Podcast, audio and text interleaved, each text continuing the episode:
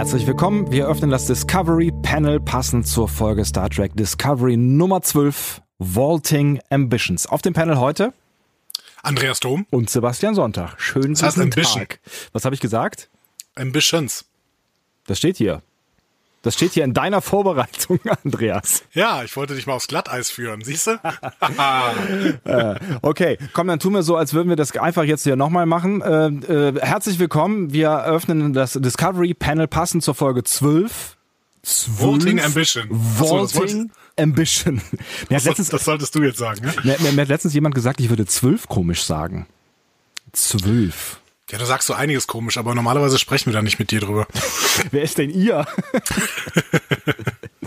Ach, das geht ja schon gut los hier. Halleluja. Ja, schön, dass wir wieder zusammengefunden haben, mehr oder weniger zusammengefunden. So ganz zusammen sind wir heute nicht. Andi, du kränkelst rum.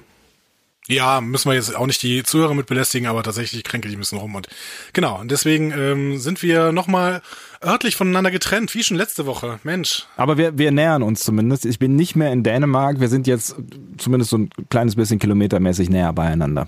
Endlich hast du die Dänen hinter dir gelassen und den Dänen flogen. Die Dänen hinter mir gelassen. Aber es war auch ganz schön. Also es hat mir auch ganz gut gefallen. Also man kann auch podcasten irgendwo am Meer in der Pampa. Ja, aber dieses Internets. Ja, dieses Internets. Es war so ein bisschen, ne, ja, ihr habt es vielleicht mitbekommen, es war so ein bisschen kritisch, was das Hochladen von Daten, das war ja auch so unser Thema in der Folge. Ja, genau. Was das Hochladen von Daten anging. Meine Internetverbindung hatte eigentlich einen ganz guten Downstream, aber der Upstream, der war dann am Ende, naja, sagen wir mal, gewöhnungsbedürftig. Ich glaube, es hat irgendwie die halbe Nacht gedauert, bis das dann irgendwie oben war. Und dann habe ich festgestellt, es ist gar nicht richtig komplett oben. Und ich habe nochmal von vorne angefangen. Das war richtig toll. Aber dazu hat uns, glaube ich, fast niemand geschrieben. Hingegen haben wir anderes Feedback bekommen. Und das war eine geschickte Überleitung, wie es meine Art ist. Zum Feedback. Ja, brillant, brillant. Wir haben eine ganze Menge Feedback bekommen. Also das mit den Diskussionen, das bricht nicht ab. Auch weil wir regelmäßig natürlich, damit wir die Diskussion anregen, absichtlich kleine Fehler einbauen. Ja, genau. Und auf einen dieser Fehler hat User Irma Koch, ich glaube immer noch, das ist jemand, den haben wir schon mal zitiert, ne? Haben wir schon mal zitiert, ja. Ja. Einen dieser Fehler hat Irma Koch gefunden. Herzlichen Glückwunsch. Nämlich hat er uns darauf aufmerksam gemacht, natürlich fordert Michael aktiv Informationen vom Feuerwolf ein. Sie sagt ihm, dass sie nicht mit leeren Händen zurückkommen kann und bekommt dann den Datenträger. Mhm. Das hatten wir ja absichtlich falsch gesagt in der letzten Folge, damit ihr uns da korrigieren könnt. Danke dafür. Mhm. Und außerdem sagt Irma Koch noch, dass auf diesem Datenträger auch nur die Standorte von Horchposten der Rebellen sind, die dann logischerweise nicht mehr aktuell sein werden, auch wenn sie entschlüsselt haben. Das hat uns später auch nochmal jemand anders geschrieben, dass Voq da von vornherein sagt, oder Voq oder auch der Andorianer, glaube ich, der da vor Ort ist, sagt, ja gut, bis die entschlüsselt haben, sind wir schon längst weg. Genau. Ja, sowas in der Richtung hatte ich ja irgendwie grob im Kopf, aber ich habe tatsächlich, in der Folge sind mir so viele Details entgangen wie noch in keiner Folge. Wir erklären das ja immer mal wieder, wir gucken ja ein bisschen unterschiedlich, also du guckst so ein bisschen intensiver und im Zweifel auch zweimal Deutsch und Englisch. Ich gucke einmal und möglichst frisch bevor wir podcasten und glaube dann immer so mit diesem frischen Eindruck auch einiges mitbekommen zu haben, aber ich weiß gar nicht wofür das, also ob das für die Folge spricht, weil ich habe irgendwie das Gefühl, mir ist letzte Folge einiges entgangen. Ja, die Folge war halt sehr dicht, würde ich sagen. Ne? Ob das jetzt positiv oder negativ ist, ich fand die Folge halt sehr, sehr überzeugend, auch in ihrer Stimmung gerade. Und deswegen würde ich sagen, es ist im Zweifel positiv, wenn sie auch noch viel erzählt, ne? Neben der Stimmung. Dass wir dann bestimmte Sachen nicht mitbekommen, das ist halt so. Dafür sind wir halt nicht die Schlausten. Aber wir haben ja schlaue Hörer und das ist ja dann kein Problem. Gott sei Dank gibt's euch. Sehr gut. Gott sei Dank, großartig. Auf discoverypanel.de haben wir auch ein bisschen Feedback bekommen. Was heißt ein bisschen? Da habt ihr wieder ordentlich kommentiert. Das war ganz großartig. Da will ich mal ein paar Sachen rausnehmen. Zum Beispiel schreibt Christoph zwei Spekulationen. Mhm, gerne. Und zwar zwei Spekulationen über die Defiant. Und da würde ich gerne drauf eingehen. Denn er schreibt, ja, erste Spekulation, die Defiant ist immer noch im Dienst und wird von Georgiou angeführt. Ich denke nämlich, dass das Schiff aus der Zukunft so stark war, dass es immer weiter ausgebaut und benutzt wurde. Ah. Oder das Flaggschiff Defiant hat eine Tarnvorrichtung. Warum wurde das Schiff nicht entdeckt? Woher kamen die Torpedos? Ich denke, das Schiff ist ganz nah und kann mit Tarnung feuern. Interessant. Ich habe das auch in diese Richtung gedacht, ne? Dass die Imperatorin auf der Defiant ist. Und in dieser Folge haben wir ja gelernt, nein, ist sie mitnichten, sondern sie ist auf der ISS Charon, wo eben auch dieser palastartige Aufbau drauf ist. Sieht ja richtig spannend aus in der neuen Folge. Aber ich frage mich halt auch, warum denn? Also die Defiant ist das definitiv das modernste Schiff, was in diesem Universum ist, was es in diesem Universum geben sollte. Denn sie ist ja quasi 10 Jahre nach der Zeit, in der wir spielen, erst rübergewechselt in dieses Universum. Ja, also hat quasi Zukunftstechnik an Bord. Also sollte eigentlich schon ein bisschen weiter vorne sein, so. Genau, und deswegen, also wir hören ja auch, dass es sie schon gibt, ne, in dem normalen Universum. Das hatten wir ja schon gesagt. Das heißt, vielleicht ist sie nicht mehr das, also, aber sie müsste eigentlich das super Zukunftsschiff gewesen sein, zumindest die letzten 90 Jahre. Deswegen frage ich mich halt, wo ist denn die Defiant? Liegt die irgendwo rum? Das ist eine gute Frage, weil sie wird ja auch offensichtlich gesucht von vielen Menschen. Von Zahnverrichtung finde ich auf jeden Fall einen ganz spannenden Ansatz. Wer weiß, vielleicht ist sie ja da. Aber natürlich ist die Frage, warum ist Giorgio auf diesem Traumschiff-Ding? Ne? Vielleicht hat es auch Bequemlichkeitsgründe. Also mich hat es so ein bisschen erinnert an wirklich so ein Luxuskreuzer, ne? so ein Kreuzfahrtschiff. Ja, aber die Defiant ist eins der, was ist das, Constitution-Klasse, also ein Schwesternschiff der Enterprise. Das heißt, die sollte grundsätzlich auch relativ luxuriös sein. Luxuriös sein, ne? Ja, ist noch nicht so ganz klar. Vielleicht erfahren wir das noch in einer der nächsten. Davon gehe ich aus, genau. Davon gehe ich aus. Zwangsläufig, glaube ich. Also ich meine, das ist ja schon ein Dreh- und Angelpunkt, dieses Schiff. Ja. Vielleicht machen wir mit Nelson weiter. Der schreibt uns auch einen Fehler, und das haben wir gerade schon mal erwähnt, als die Rebellen Michael diesen Pyramidenkristall übergeben, sagt der Andorianer sowas wie, wenn man es geschafft hat, die Daten zu entschlüsseln, dann sind sie nichts mehr wert. Also, gut. Ja. Das ist genau das Ding, was uns entgangen ist. Eine andere Sache, die Nelson schreibt, ist aber, ich frage mich ja immer noch, ob Lorcas Verhör auf dem Klingonenschiff aus Folge 4 noch eine Rolle spielen wird. Da könnte L'Rell ja irgendwas rausbekommen haben, vielleicht arbeiten die zusammen. Sollten wir vielleicht nachher nochmal im Hinterkopf haben, wenn wir über L'Rell sprechen, weil ich bin mir gerade nicht mehr ganz sicher, ob L'Rell so der Genie ist, für die sie wir immer gehalten haben. Mhm. Und das wäre ja eventuell ein mögliches Ass im Ärmel.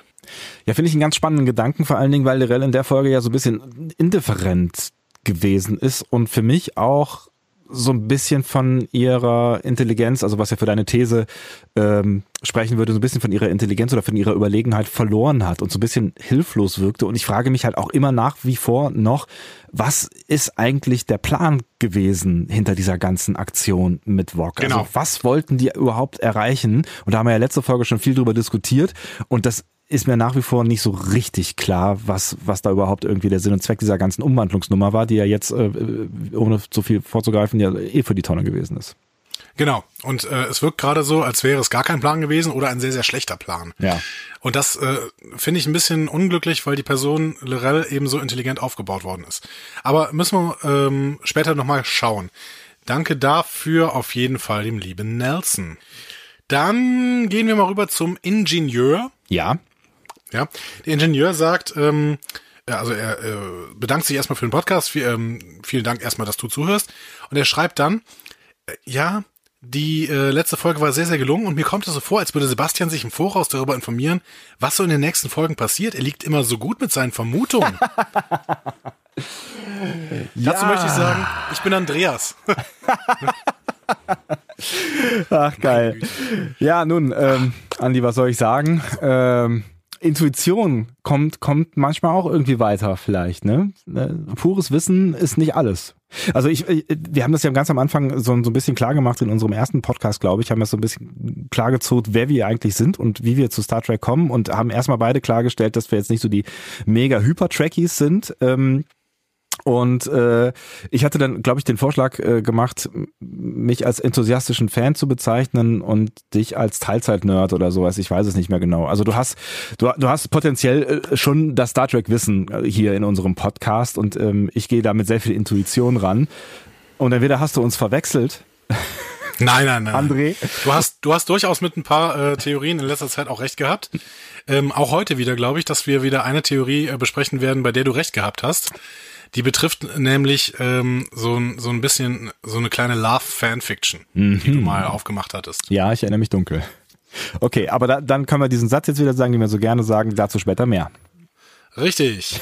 Und wir kommen jetzt nochmal zu weiterem Feedback, nämlich von Alcareth von Twitter. Mhm. Der schreibt auf jeden Fall zur aktuellen Folge: Ich kann eher euer Lob leider überhaupt nicht teilen. Für mich war das Ladung.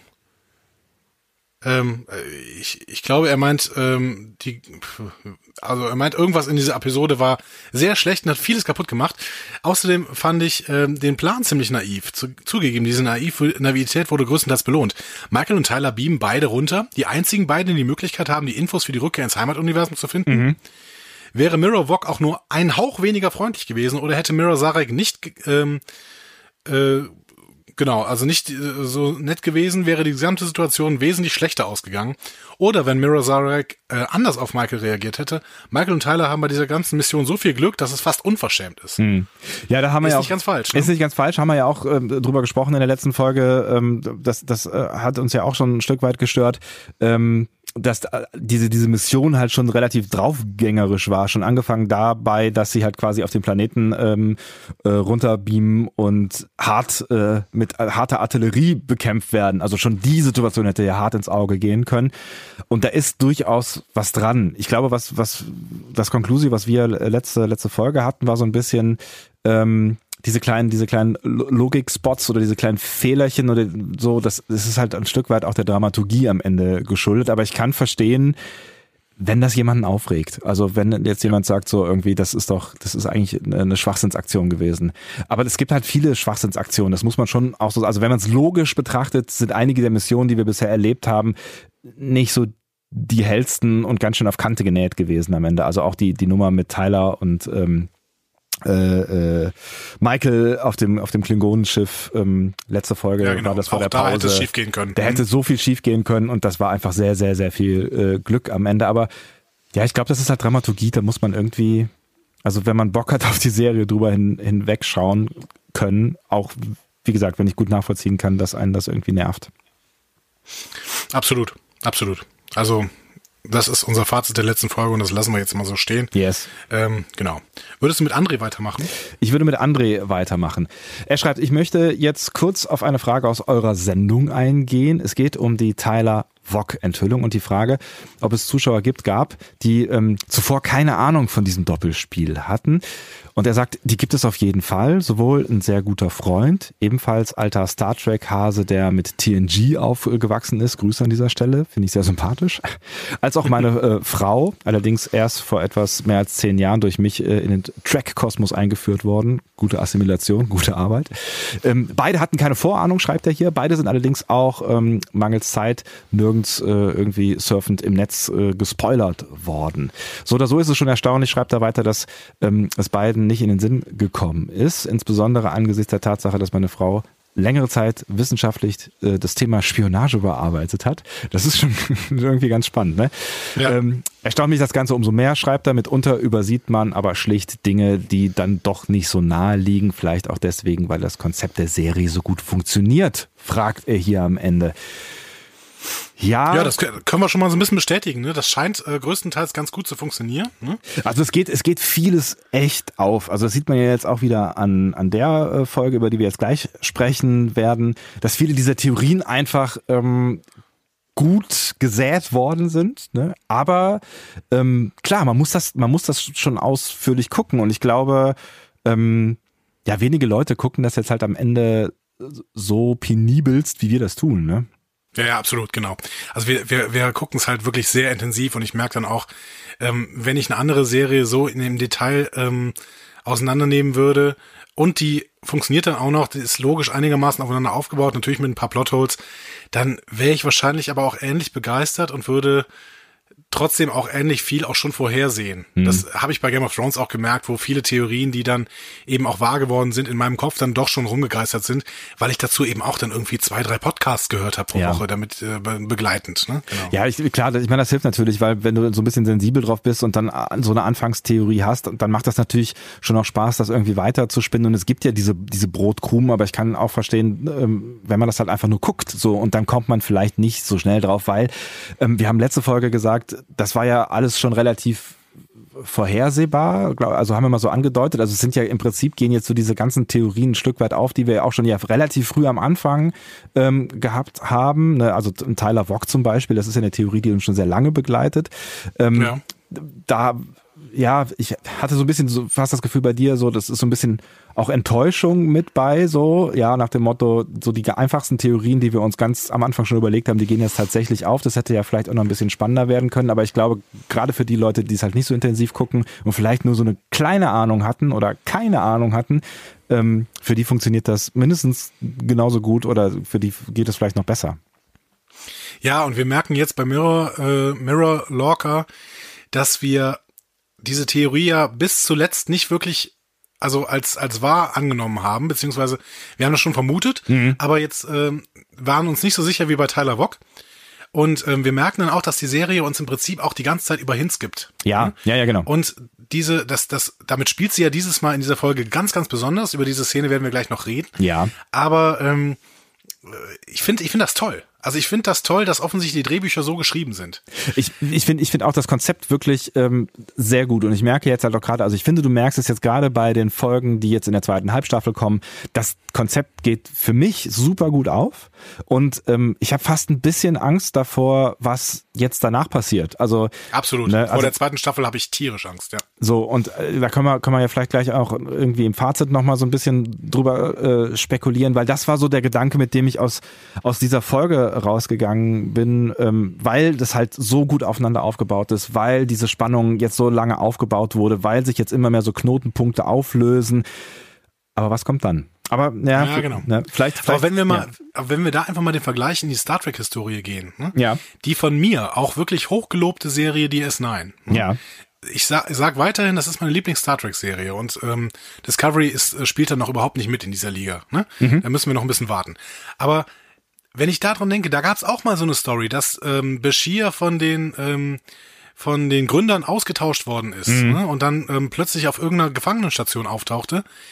Und er müsste eigentlich, das sieht man an den Uniformen, irgendwie schon 4 Folgen vorher ausgetauscht worden sein, hat aber in den 4 Folgen davor die ganze Zeit einfach nur mitgespielt. Mhm. So, da wurde überhaupt kein Hint gesetzt und dementsprechend war das eigentlich auch nicht gut geschrieben. Das wirkte so, als hätten sie dann plötzlich diese Idee gehabt.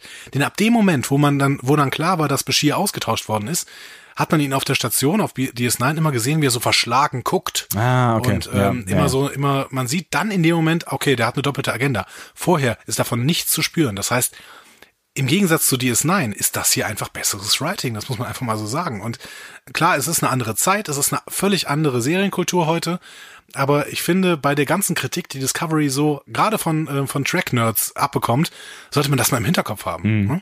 Ja, auf jeden Fall. Also da ist auf jeden Fall was dran. Also das ist schon sehr dicht geschrieben und das ist schon auch dramaturgisch wirklich sehr, sehr gut angelegt.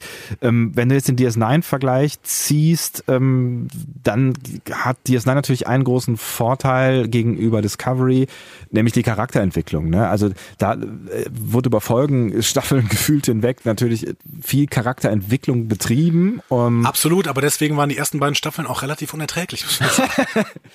Ja, vielleicht macht es das am Ende wieder aus. Vielleicht sind wir dann in Staffel 3 irgendwie genauso dabei wie bei DS9 bei den Charakteren, also was die Charaktere und was die Crew und so weiter angeht, weil wir die einfach dann auch viel besser kennengelernt haben, als wir das jetzt tun, weil, sind wir mal ehrlich, im Moment auch durch diese Unsicherheit, dass ja ungefähr jeder zweite Charakter gefühlt eine andere Agenda hat, als man am Anfang dachte, ist man natürlich auch ja sehr unsicher, was das Andocken angeht, an die Charaktere so, ne? Genau.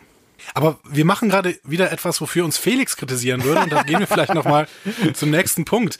Denn Felix hat so ein bisschen Kritik an der Art unseres Podcasts geliefert. Also ist immer noch positive Kritik, er hört uns weiter gerne.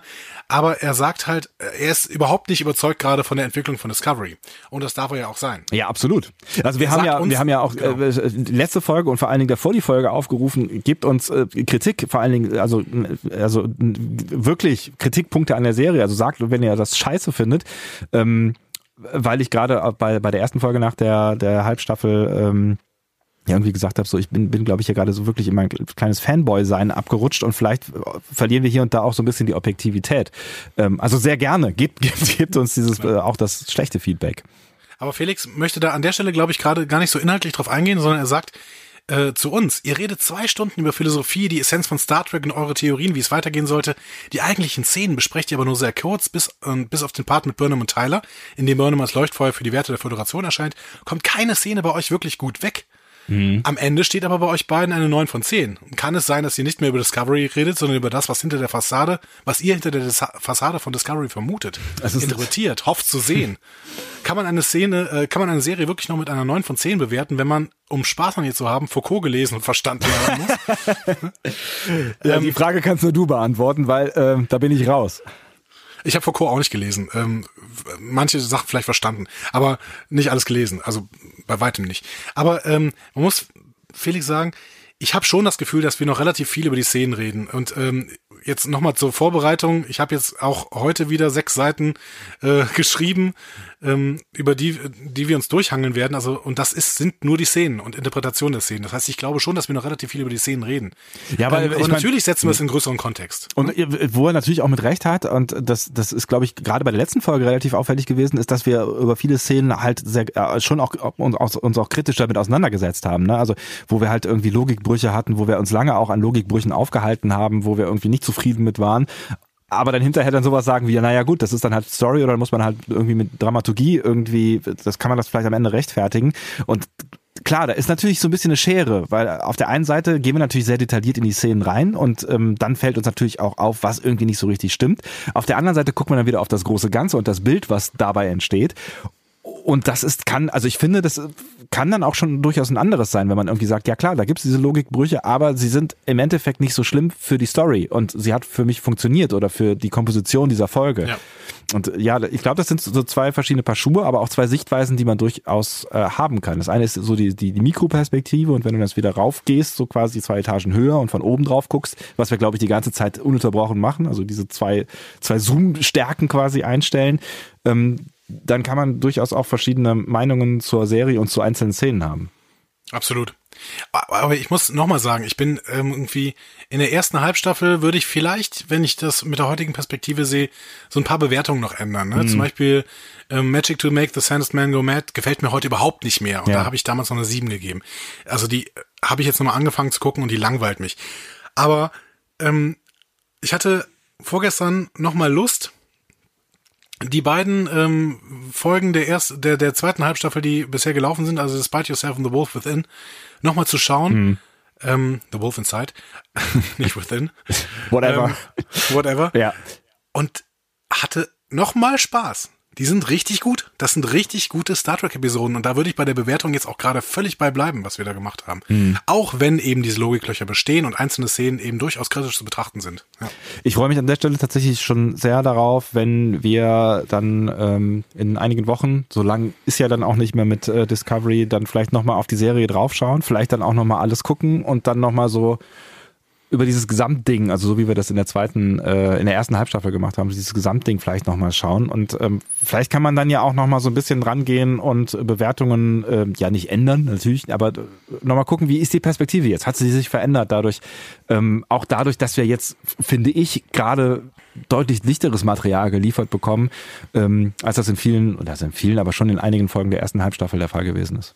Ja, absolut. Dafür laden wir uns immer einen Gast ein, ne? Dass er nochmal eine andere Perspektive reinbringt. Warum eigentlich nicht? Vielleicht gucken wir noch auf Corinna. Die hat uns über Facebook geschrieben und hat sich so ein paar Gedanken über die Gedankenverschmelzung von Spiegel, Sarek und Michael gemacht. Sie schreibt, dieses Gedankenverschmelzungsding von Sarek, das ist auch gegenseitig. Also verbindet Sarek für immer irgendwie sich mit seinem Gegenüber. Passiert das immer, wenn der Prophet im Kopf von jemandem irgendwie nachschaut, ne? Also nachschaut, ob der gut oder böse ist, dann wäre er ja, schreibt sie dann, mit ganz schön vielen Wesen verbunden und ja, vielleicht könnte uns das auch nochmal begegnen, so eine Verbindung von Propheten Sarek mit Burnham irgendwo. Ist natürlich eine spannende Frage, weil diese Gedankenverschmelzung, die ist ja schon irgendwie gegenseitig, ne? Also da nimmt man ja auch immer irgendwie beidseitig irgendwas mit, so habe ich das auch verstanden. Ich habe es so verstanden, dass das nur so ist, wenn diese Gedankenverschmelzung durchaus auch zur Heilung benutzt wird. So wie normal Sarek das mit normal Burnham, also wir haben ja Spiegel Burnham noch gar nicht gesehen, aber normal Sarek mit Burnham bei diesem Angriff dieser vulkanischen Terroristen auf das Bildungszentrum macht. Ne? Also quasi da so macht er die Gedankenverschmelzung zur Rettung, ja. Genau, zur Hilfe.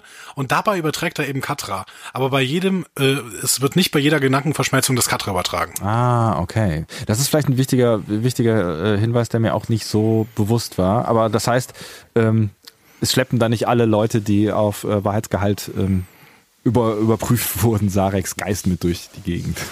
Nein, das wäre ja fürchterlich. Corinna schreibt noch weiter und bezieht sich darauf auf unsere letzte Folge und unsere Analyse von Michael. Endlich wird Burnham mal wieder sie selbst, schreibt sie. Vor nicht allzu langer Zeit hat sie noch ihre beste Freundin und Mentorin außer Gefecht gesetzt, weil ihr vulkanisches Ich nicht derselben Meinung war wie quasi das menschliche oder wie auch die menschliche Ansicht dann von Georgiou. Ihr geht immer davon aus, schreibt sie, dass die menschliche Burnham die richtige Burnham ist, aber ich glaube, die richtige Burnham ist halb menschlich und halb vulkanisch. Und das ist halt die wir auf der Shenzhou ganz am Anfang gesehen haben. Jetzt schwingt das Pendel vielleicht wieder kurz ins andere Extrem, aber am Ende haben wir die richtige Burnham nicht verloren, sondern nur einen Teil ihrer Persönlichkeit, der in der letzten Zeit übermächtig geworden ist. Vielleicht auch so durch Tyler und so weiter, das Klammer auf Klammer zu, das habe ich jetzt gerade gesagt. Ja, es ist eine gute Vorstellung. Ich glaube nur, dass dieses Pendeln in der Extreme eher dauerhaft ist bei den Erfahrungen, die gerade gemacht hat. Ne? Ja. Dass wir dann dauerhaft nur die Vulkanier-Burnham sehen. Aber natürlich, ich weiß gar nicht, ob wir darüber geredet haben, natürlich ist es natürlich falsch, die menschliche Burnham als die richtige Burnham zu bezeichnen. Falls wir das getan haben, ist natürlich Quark, da hast du natürlich recht, dass das so, dass sie natürlich ein gemischtes Wesen ist durch ihre Erziehung. Ja, definitiv. So, ne? Und vielleicht wird sich das ja auch irgendwann wieder einpendeln, wer weiß. Also ich meine, im Moment stehen die Karten alle eher so auf die vulkanische Burnham, aber wer weiß, was mit diesem Tyler-Rest dann noch passiert. Da ist ja ein menschlicher Rest drin. Das haben wir zum Beispiel in einer relativ ekligen Szene in der letzten Episode gesehen. Genau. Können wir ja auch gleich noch drüber sprechen. Ja, Standardsatz. Und eine letzte Frage noch von Corinna. Wie laut atmet eigentlich Andi? In der letzten Folge, ich glaube, das hast du extra so geschnitten, dass ich mich so fürchterlich... Zwischendurch habe ich so laut mein Atmen gehört, dass ich selber beim Podcast nochmal abhören gedacht habe, oh Gott. Nein, vielleicht, wir versuchen es ja immer mal wieder mit neuer Technik und das ist auch sehr gute Technik, aber vielleicht habe ich da mit den Einstellungen noch alles nicht so richtig hinbekommen. Wir versuchen es gerade nochmal mit der alten Technik, vielleicht ist es jetzt besser. Und ich versuche auch einfach möglichst nicht mehr zu atmen. Genau, atme einfach gar nicht mehr. Das ist doch ein guter Plan. Ja, woran das gelegen hat, kann ich mir auch nicht so richtig erklären, weil wir schneiden am Ende ja nichts raus. Das Einzige, was ich dann gemacht habe, ist nochmal ein bisschen nachgepegelt. Aber in meinen Ohren klangst du eigentlich ganz gut. So, also keine Ahnung. Also wir schauen. Ich habe jetzt zum ersten Mal mit Headset aufgenommen. Ich habe dir wahrscheinlich zu viel dran rumgespielt, glaube ich. Wir arbeiten weiter dran und Andi atmet einfach nicht mehr gut. Genau.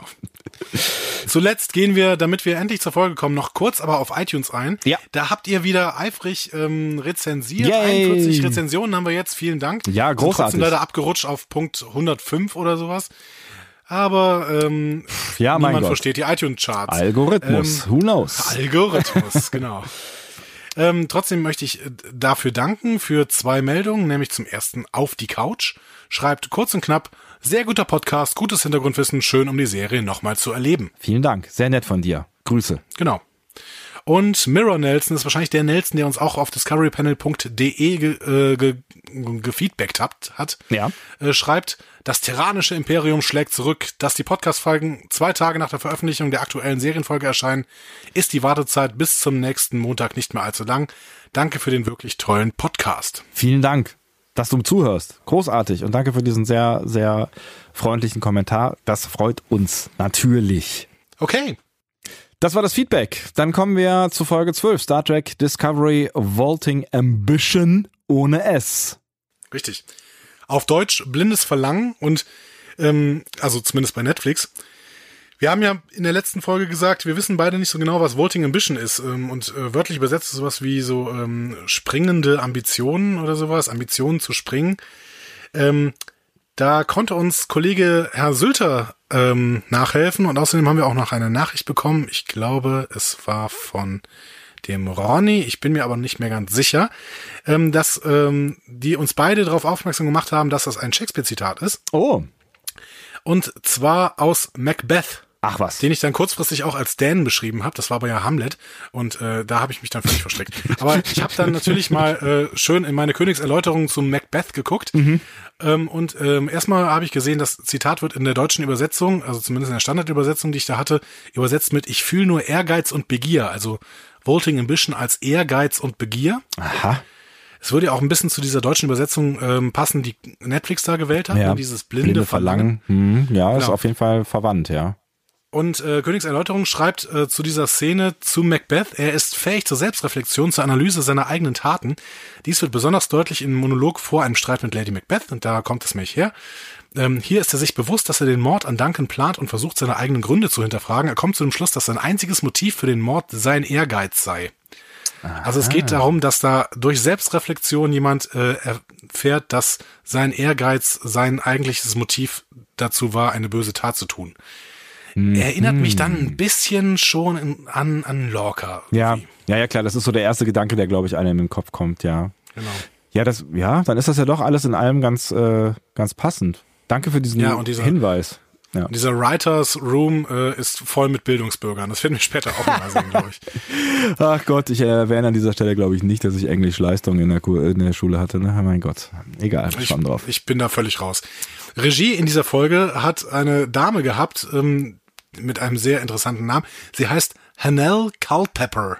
Das war auf jeden Fall ein lustiger Name. Culpepper, heißt das irgendwas, was man wissen könnte? Bestimmt. Also sie ist auf jeden Fall Neuling in Sachen Track und hat bisher vor allen Dingen so Serien wie Grimm, Revenge oder Criminal Minds gemacht. Also durchaus eher episodisch erzählte Serien. Mhm. Genau. Und hat hier zum ersten Mal irgendwas Star Trek gemacht und durfte ja auch nicht so eine lange Folge machen. Ne? Sie hat die kürzeste Star Trek-Folge ever gemacht. Es gab niemals eine kürzere Star Trek-Folge. Es ist ganz lustig, weil ich gucke mir eigentlich am Anfang immer an, wie lange die dauert. Und ich habe es tatsächlich diesmal nicht gemacht. Ich habe irgendwie einfach eingeschaltet und war schon mittendrin. Und dann hast du mir eben irgendwie geschrieben, ja, das wird ja heute wahrscheinlich die kürzeste Discovery-Panel-Folge, die wir je gemacht haben. Weil die Folge ist ja so kurz. Und dann habe ich so gesagt, hä, wie die Folge ist so kurz? Ja, die Folge ist ja so kurz. Ist mir überhaupt nicht aufgefallen beim Gucken tatsächlich, dass die Folge so kurz ist. Ganz lustig. Knapp 38 Minuten? Ja. Das ist ganz witzig, weil wir hatten jetzt auch schon in dieser Halbstaffel irgendwie über 50 Minuten. Also da liegt dann fast eine Viertelstunde drüber. Ja, absolut. Ja, wahrscheinlich hat das am Ende dann wieder, ja, was auch sonst, dramaturgische Gründe. Ich könnte mir vorstellen, dass eine der letzten Folgen durchaus nochmal ein bisschen länger wird. Ja, sie können es ja machen. Sie können es machen. Und ich finde, sie sollten das auch machen. Also ich finde, sie sollten das Drehbuch so verfilmen, wie die Autoren das gedacht haben. Vielleicht noch mit dem Regisseur dabei, damit er jetzt irgendwie ein gutes Pacing hinkriegt. Aber jetzt nicht irgendwie noch Füllzeit reinpacken, damit das genau 45 Minuten dauert oder sowas. Nee. Also, aber auf dem Streaming-Sender darf man das so machen, wie sie es jetzt machen, und sie sollten bitte so weitermachen. So. Ja, finde ich auch, absolut. Dann gehen wir doch einfach mal rein in die Szene Nummer 1 in Folge 12 und traditionell beginnt es mit dem Rückblick. Ne? Genau. Wir sehen in diesem Rückblick die Feststellung nochmal, dass wir in einem Paralleluniversum sind und dass es die USS Defiant in diesem Universum gibt. Also wir wissen jetzt auch, langsam geht's in Richtung Defiant. Da werden ja immer mehr drüber reden, auch diese Folge. Wir sehen nochmal Tylers Erwachen und seinen Mord an Culber. Mhm. Das heißt, auch Culber wird sicherlich nochmal thematisiert. Ja, das wussten wir schon. Mhm. Wir sehen dann Stamets im Spornetzwerk und Saru, der besorgt ist, weil Stamets Werte eben so schlecht sind. Ja. Wir sehen Burnham und Lorca, die ihre vermeintlichen Spiegelidentitäten besprechen. Ja. Aha. Mhm. Und schließlich Imperatorin Georgious Angriff auf die Widerständler. Und da habe ich mich tatsächlich schon, das war das erste Mal, wo ich mich sehr gefreut habe in der Folge, als ich die Szene mit Lorca und Michael gesehen habe.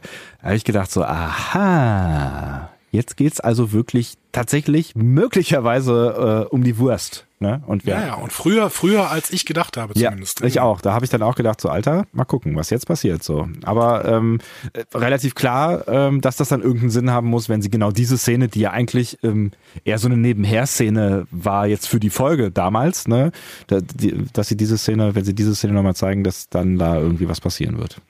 Genau. Wir starten dann mit einem Blick auf ein Runabout des Imperiums, finde ich sehr, sehr schön optisch gemacht. Sehr schön, ja. Ja. Und Burnham bringt damit Lorca auf die ISS Charon, das imperiale Flaggschiff. Das Traumschiff. Hast du eben schon genannt. Siehst du das als Traumschiff, ja?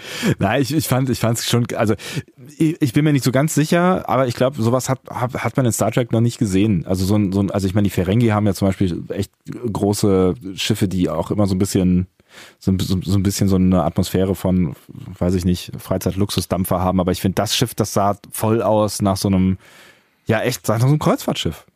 So Las Vegas, ja? Ja, irgendwie so ein bisschen, war ja so bunt und dann diese erdigen Farben dazu und so und weiß nicht. Also ich fand es sehr mächtig, aber ich fand es jetzt nicht so richtig spooky.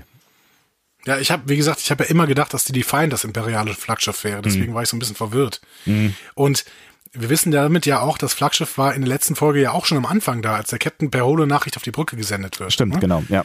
Das heißt, da war die Imperatorin ja auch schon da dann offensichtlich, ne? Zumindest in der Nähe, in Holo-Kommunikationsnähe. Genau, richtig. Sonst hätte das ja wahrscheinlich, ich weiß nicht, wie viel Abstand man da so braucht für so eine Holo-Kommunikation. Obwohl, wir haben im normalen Universum ja gesehen, dass die selbst irgendwie von so einer Raumstation im Föderationsraum in den Klingonenraum Holo-Kommunikation machen konnten. Mhm. Also das heißt, wahrscheinlich ist das auch über große Strecken möglich. Ja, und im Runabout sind die beiden ja dann auch mit Warp geflogen. Ne? Also haben sie schon irgendwie eine Strecke hinter sich gebracht. Ja, genau. Sie besprechen dann im Runabout erstmal die Lage. Ne? Burnham hat Angst vor der Begegnung mit Giorgio und ihren Gefühlen. Mhm. Lorca ist aber ziemlich optimistisch. Ne? Sagt, ja gut, wir fliegen doch auf das imperiale Flaggschiff und da muss es doch alle Infos über die Feind und ihren Übertritt ins Mirror-Universe geben. Mhm. Und dann gibt Burnham Lorca außerdem noch so ein Präventivschmerzmittel, um die Agoniekammern zu überleben. Mhm. Ja, Lorca hat extrem gute Laune, finde ich, in der Szene. Also so gefühlt viel zu gute Laune für die Situation, in der sie sind. Erstens, zweitens kann man jetzt wieder mit dem Argument kommen, ist diese Mission eigentlich eine sinnvolle Mission? Aber naja gut, das nur am Rande. Für Lorca ist es auf jeden Fall eine sinnvolle Mission und ihm dieses Präventivschmerzmittel ist natürlich auch für ihn perfekt. Klar, ne? Aus allen seinen möglichen Perspektiven, die er so haben kann. Genau, ja. Richtig. Und dann gehen wir nach diesem relativ kleinen Vorspann tatsächlich schon ins Intro. Mhm. Ist dir da diesmal was Besonderes aufgefallen? Der Name der Regisseurin natürlich und du willst wahrscheinlich auf irgendwas hinaus. Ja, Michelle Yeoh stand drin. Ach so, ja. Als Special Guest Star diesmal. Das heißt, ja, sie ist jetzt nicht im Hauptcast. Ich bin mal gespannt, ob sie vielleicht wieder in den Hauptcast aufgenommen wird. Aber zurzeit ist sie zumindest Special Guest Star. Ja, absolut. Aber ist ja schön. Dann wusste man auf jeden Fall schon, dass sie wieder auftauchen wird. Wobei das ja eigentlich auch einigermaßen das war sehr klar war, ne? Genau. Dass man sie wiedersehen wird. Ne? Wir gehen dann auf die Discovery. Saru ist nicht sehr überzeugt von Tillys Feststellung, dass sich in Stamets wieder irgendwas regt. Genau, also wir erinnern uns ja daran, dass er eigentlich schon mal tot war, ne, in der letzten Folge oder sowas wie tot und dann wieder zurückgekehrt ist und jetzt in so einem komischen Zwischenzustand wabert, ne, in der Sporenantriebskammer. Genau, aber Saru ist dann wirklich so, ja, aber halten wir doch mal fest, der liegt hier im Koma. Mhm. Und Tilly ist dann voll Sternenflotte, finde ich. Ne? Also sie ist dann so optimistisch und ja, wir verlieren nicht die Hoffnung und da ist doch irgendwas und diese Werte und dann kriegt ja auch Saru tatsächlich neue Hoffnung, ne? Und der und sagt dann ja, das wäre ja auch schön, wenn er jetzt aufwacht, weil der Sportantrieb ist ja der einzige Weg nach Hause. Also das wäre ganz nett jetzt. Ne?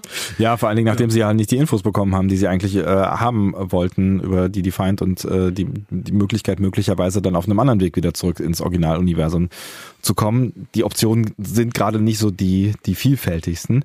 Auf der anderen Seite habe ich mich dann so ein bisschen gefragt, aller Optimismus, ja, von mir aus so, ne, aber und auch schön, dass Tilly sich da so enthusiastisch drum kümmert, aber so ein Arzt hier und da hätte ja vielleicht auch nicht geschadet. Ich meine, die Ärzte hatten ihn schon abgeschrieben in der letzten Folge, aber ja, ich hätte so kurz das Gefühl, ganz schön viel Verantwortung für Tilly. Ja, wir haben halt irgendwie einen krassen Ärztemangel in Discovery, obwohl wir diesmal ja sogar mal endlich wieder einen Arzt sehen. Ja, ne? Eine Ärztin. Sogar. Eine Ärztin, genau. Ja. Eine Ärztin, die neu eingeführt wird, immerhin. Ja, ne? Ja, absolut. Ja, müssen wir später nochmal gucken. Aber mir gefällt Tilly einfach so. Also ich merke immer mehr, das ist so eine tolle Figur. Mhm. Wenn die jetzt noch durch ein paar Einzelepisoden, so wie früher bei Star Trek, noch richtig eingeführt wird, dann wird das ganz groß. Ja, glaube ich. Ich bin auch ein großer Tilly-Fan. Und ich muss tatsächlich auch sagen, ohne jetzt zu sagen, da reden wir später nochmal drüber. Vielleicht reden wir einfach später nochmal drüber, aber auch schon in der Szene, aber auch noch später bekommt Saru bei mir wieder doch einige Sympathiepunkte, weil in seiner Rolle als Acting Captain, finde ich, macht er da eine ganz gute Figur. Ja. Finde ich auch, der macht das gut. Ja. Ja. Das ist ja noch total interessant. Wer wird denn eigentlich Captain der Discovery? Ich habe ja eine Vermutung. Aber wir gehen am Ende mal in so einen kleinen Spekulationsteil, ne? Würde ich sagen. Absolut. Spekulationsteile finde ich super. Ja. Im Sporennetzwerk unterhalten sich dann beide Stamets miteinander. Mhm. Wir hören also, dass beide über dieselbe Art und Weise im Sporennetzwerk gelandet sind, über Unfälle mit dem Sporenantrieb. Ja.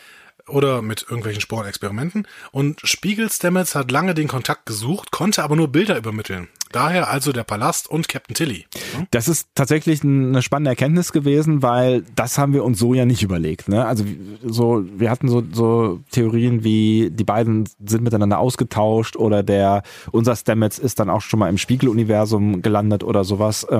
Das stimmt also offensichtlich alles nicht, was wir uns da überlegt hatten. Nee, haben wir Quatsch erzählt. Es gab nur ein paar Bilder eben, die der normale Stamets in den Kopf bekommen hat und dementsprechend auch davon wusste. Mhm. Warum er dann natürlich Tilly gleich als Captain identifiziert, ist die andere Frage. Aber ja. Gut. Ja. Ja, vielleicht hat er da auch noch mehr mitbekommen am Ende irgendwie. Vielleicht gibt es da ja auch in den Bildern auch noch einen Ton oder so. Ich weiß nicht. Genau. Oder richtige Erlebnisse, genau. Aber ich fand dieses Gespräch zwischen den beiden Stamets ganz, ganz großartig. Ne? Also Stamets bringt ja erst so einen sarkastischen Dante-Kommentar. Mhm. Ne? Er sagt irgendwie, bist du eine Art narzisstischer Vergil, der mich zur Gerechtigkeit führen soll?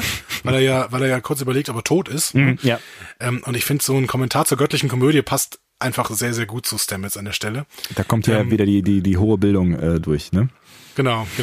Und der andere nimmt ihn dann mit einem Gottspruch hoch. Das war auch ganz großartig.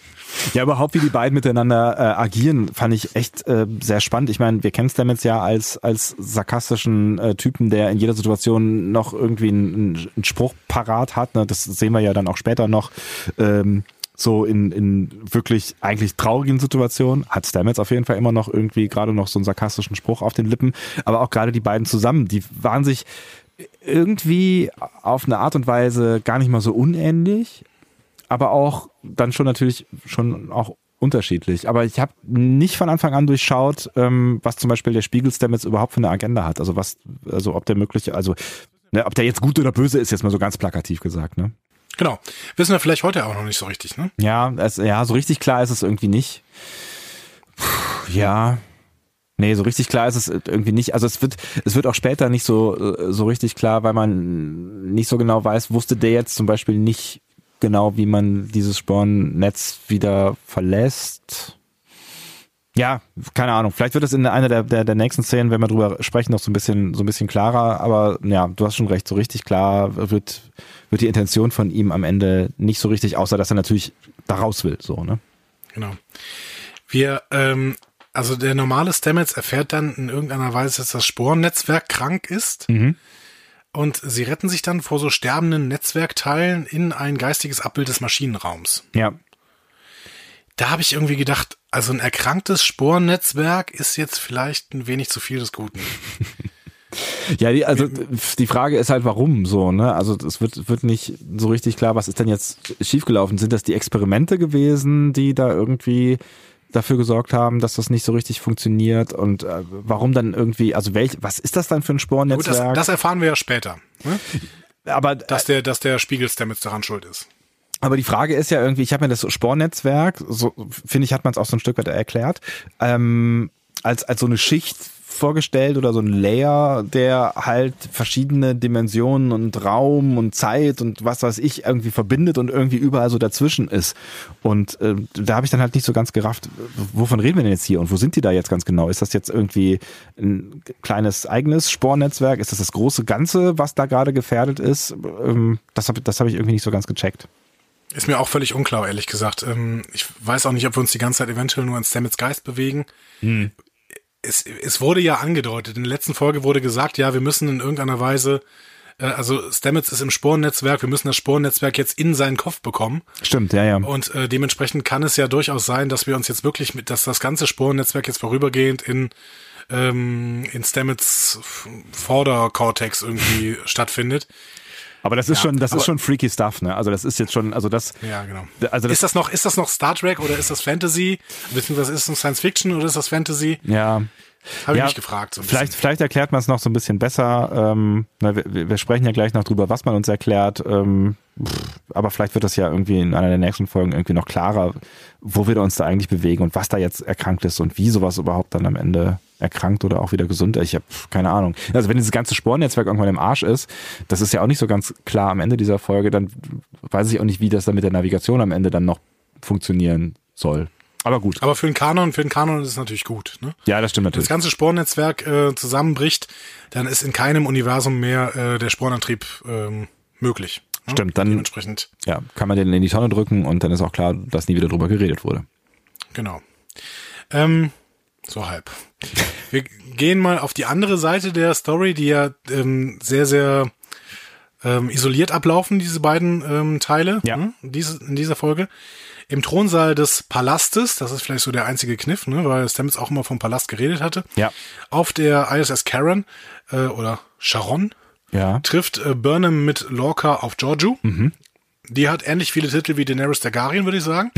Also der braucht ja ungefähr eine halbe Stunde, um die ganzen Titel von Georgiou aufzuzählen, ne, weil sie irgendwie Königin von Andoria ist und sowas. Ne? Ja. Und Burnham muss dann erstmal einen Kelpianer auswählen. Mhm. Was hast du zu dem Moment gedacht? Wofür? Ich habe der erste Gedanke, den ich hatte, ist huch, die sehen alle gleich aus. Dann habe ich gedacht, irgendwie, das ist irgendwie auch rassistisch, ne? Aber ich konnte die gar nicht, ich habe dann überlegt. Das ist wie bei den Asiaten, meinst du? Das hast du gesagt. Es wird uns wieder vorgeworfen, wir sind nicht nur sexistisch, wir sind auch rassistisch. Na wundervoll, danke. Nein, das wollte ich eigentlich nicht sagen, aber ich hatte tatsächlich irgendwie Schwierigkeiten herauszufinden, ob einer von denen Saru ist. So, und ich dachte so, Moment, die sehen ja irgendwie alle gleich aus. Aber sie wählt dann ja relativ deutlich Saru aus, ne? Ja, genau. Aber das habe ich dann auch tatsächlich irgendwie erst so am Habitus erkannt, so im zweiten, also ich fand so im Gesicht, ist das tatsächlich unter dieser ganzen Maske, sind die Schauspieler gar nicht mehr mal so deutlich zu erkennen, finde ich. Absolut. Aber wie gesagt, was hast du denn gedacht, was dann passiert? Ich habe dann irgendwie gedacht, so, ja, ich meine, sie hat irgendwie so einen Diener auf der Shenzhou gehabt, dann ist das jetzt vielleicht der Diener, den sie jetzt zur Verfügung gestellt bekommt. Das war so irgendwie der Gedanke, den ich hatte. So, dann gibt's halt dann irgendwie den Personal Assistant. Ich habe ein bisschen gedacht, dass es ja so wäre wie, also früher durfte man als Geschenk einen Sklaven freilassen oder sowas. Ne? Ah. Ich glaube, gibt's irgendwie so eine Sache im alten Rom oder was. Wahrscheinlich völliger Quatsch. Lieber Historiker, korrigiert mich. Aber ich meine, dass es mal irgendwie so was gab, dass man als Gastgeschenk einen Sklaven freilassen durfte in irgendeiner Kultur. Hm. Und ich habe gedacht, und ich glaube auch Burnham hat das gedacht, okay, jetzt wähle ich Saru aus und dann darf der in die Freiheit gehen. Ja, auf jeden Fall hat sie, glaube ich, Saru ausgewählt, um ihm im Zweifel irgendwie was Gutes zu tun. Vielleicht hat sie auch gedacht, selbst wenn er nicht in die Freiheit gehen kann, dann ist er zumindest dann jetzt die nächste Zeit dann mit mir unterwegs und ich werde ihn nicht scheiße behandeln, so. Ja. Aber es kam ja dann anders. Es kam leider anders, genau. Es kam dann leider anders. Das Problem war ja auch noch da, in dem Moment wusste ich halt auch noch nicht genau, also man wusste es ja auch noch nicht einfach, aber ich konnte mir auch noch nicht so ganz vorstellen, in welcher Beziehung sie jetzt zur Imperatorin steht. Also ob das jetzt eine freundschaftliche Geste ist, ob das irgendwie vielleicht, ob er da am Ende vielleicht auch geopfert wird oder ja, man wusste es ja einfach noch nicht so genau, was da jetzt passiert, ob Michael auch in Gefangenschaft kommt oder ob sie da jetzt freudig begrüßt wird. So. Und deswegen bis zum Ende dieser Szene ist das quasi relativ offen. Ne? Genau, und deswegen war ich da relativ indifferent und habe tatsächlich gedacht, naja gut, vielleicht sind die dann doch gut miteinander und ja, es wird jetzt hier ihr persönlicher Pfleger. Wir sehen auf jeden Fall an der Stelle schon, dass Lorca keinerlei Respekt zeigt und deswegen wird er schnell wieder Richtung Agoniekammern abgeführt mit dem Satz, a fair price to pay for your vaulting ambition. Genau, hier haben wir also den Titel der Folge endlich nochmal ausgesprochen. Ja, ist länger nicht mehr passiert. Genau, die letzten beiden Folgen auf jeden Fall nicht und ich glaube davor auch nicht. Wir sehen also, Lorca muss den Preis für seinen Ehrgeiz und sein Begehren zahlen, wenn man das nochmal mit Shakespeare übersetzt. So, und so passiert es ja dann auch, genau. Genau. Und dann gibt's eine kurze Spannungsphase und wir wissen nicht genau, wie dann Georgiou mit Burnham umgeht. Und dann sehen wir, okay, Burnham wird zum Essen eingeladen, denn sie ist ja the dear daughter. Ja, und das ist mir da tatsächlich mal kurzfristig alles aus dem Gesicht gefallen. Ja. Ja, aber es ist natürlich ein spannender Kniff so irgendwie, ne? Also womit dann Michael wahrscheinlich auch so gar nicht gerechnet hat in der Szene. Da reagiert sie aber relativ cool, wie ich finde, und schaltet relativ schnell um, aber da merkst du halt vielleicht dann auch an der Stelle, ist sie halt schon auch wieder stark die vulkanische genau. Michael, so, ne, und reagiert und funktioniert, so, weil das muss ja ein heftiger Schock gewesen sein, so. Sie ist voll im Vulkanier-Modus, ansonsten könnte sie nicht so reagieren, aber es erklärt natürlich auch, warum Sarek sie in der letzten Folge nicht sofort erkannt hat, ne, der ist raus aus ihrer Biografie. Hm? Ja, genau, richtig, ja.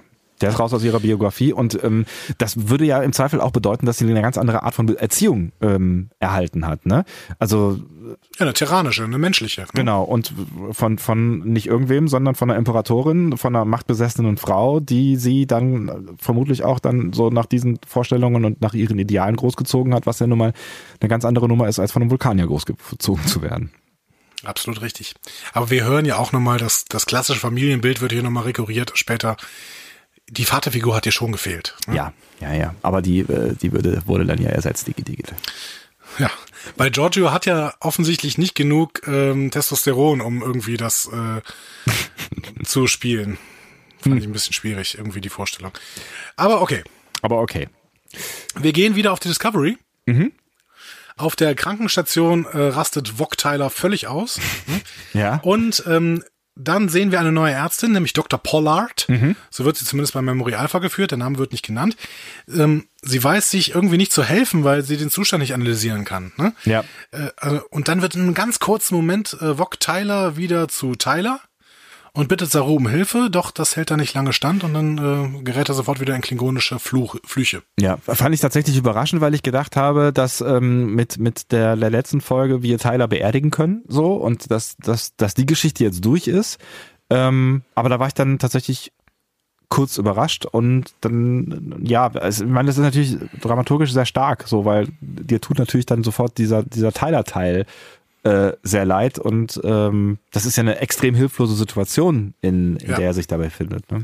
Und ich muss dazu sagen, diese Szene hat bei mir auch deswegen so gut funktioniert, weil ich finde, dass Shahzad Latif, der beginnt für mich immer mehr zum überzeugendsten Darsteller der Serie zu werden. Also das ist richtig stark, wie der immer diese innere Zerrissenheit oder auch äußere Zerrissenheit so gut spielt. Ja, also mega.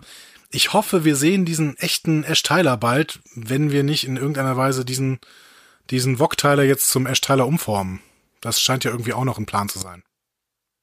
Ja, ich bin so generell mal gespannt, was aus dieser ganzen Geschichte wird, aber das schieben wir dann in den Spekulationsteil. Aber auf jeden Fall hat diese Stelle dann wieder Hoffnung gegeben, dass möglicherweise da doch noch so ein bisschen Restteiler da ist und dass man diese Figur auf jeden Fall noch ein Stück weit hat in der Serie, dann vielleicht auch als jemand, den man dann am Ende wieder sympathisch finden kann.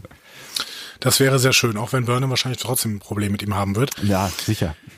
Vor allen Dingen ist dann auch die Frage, wie viele Tyler gibt's denn dann eigentlich am Ende? Das habe ich. Ja, das ist ein totales Problem, weil den Spiegeltyler müsste es ja eigentlich auch noch geben. Ne? Ja, und den Originaltyler ja möglicherweise auch. Da habe ich nicht so ganz gerafft, ob der draufgegangen ist bei der ganzen Geschichte, aber ich glaube eher nicht, ne? Ich glaube auch nicht. Ja. Genau.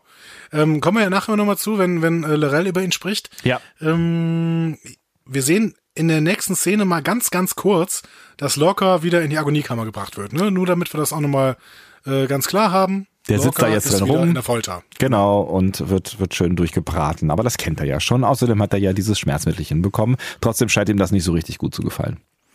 Nee, ist, glaube ich, nicht seine Lieblingsbeschäftigung. Ne? So. Aber er ist ein harter Hund.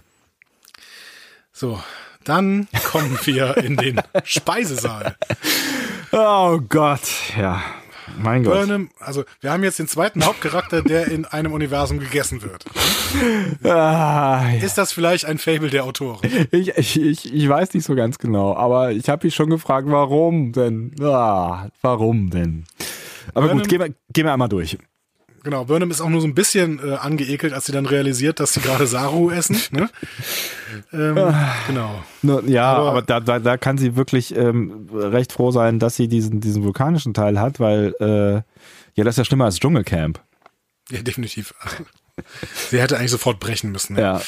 Ein Stück Ganglie? Hm? Ja. Besonders lecker.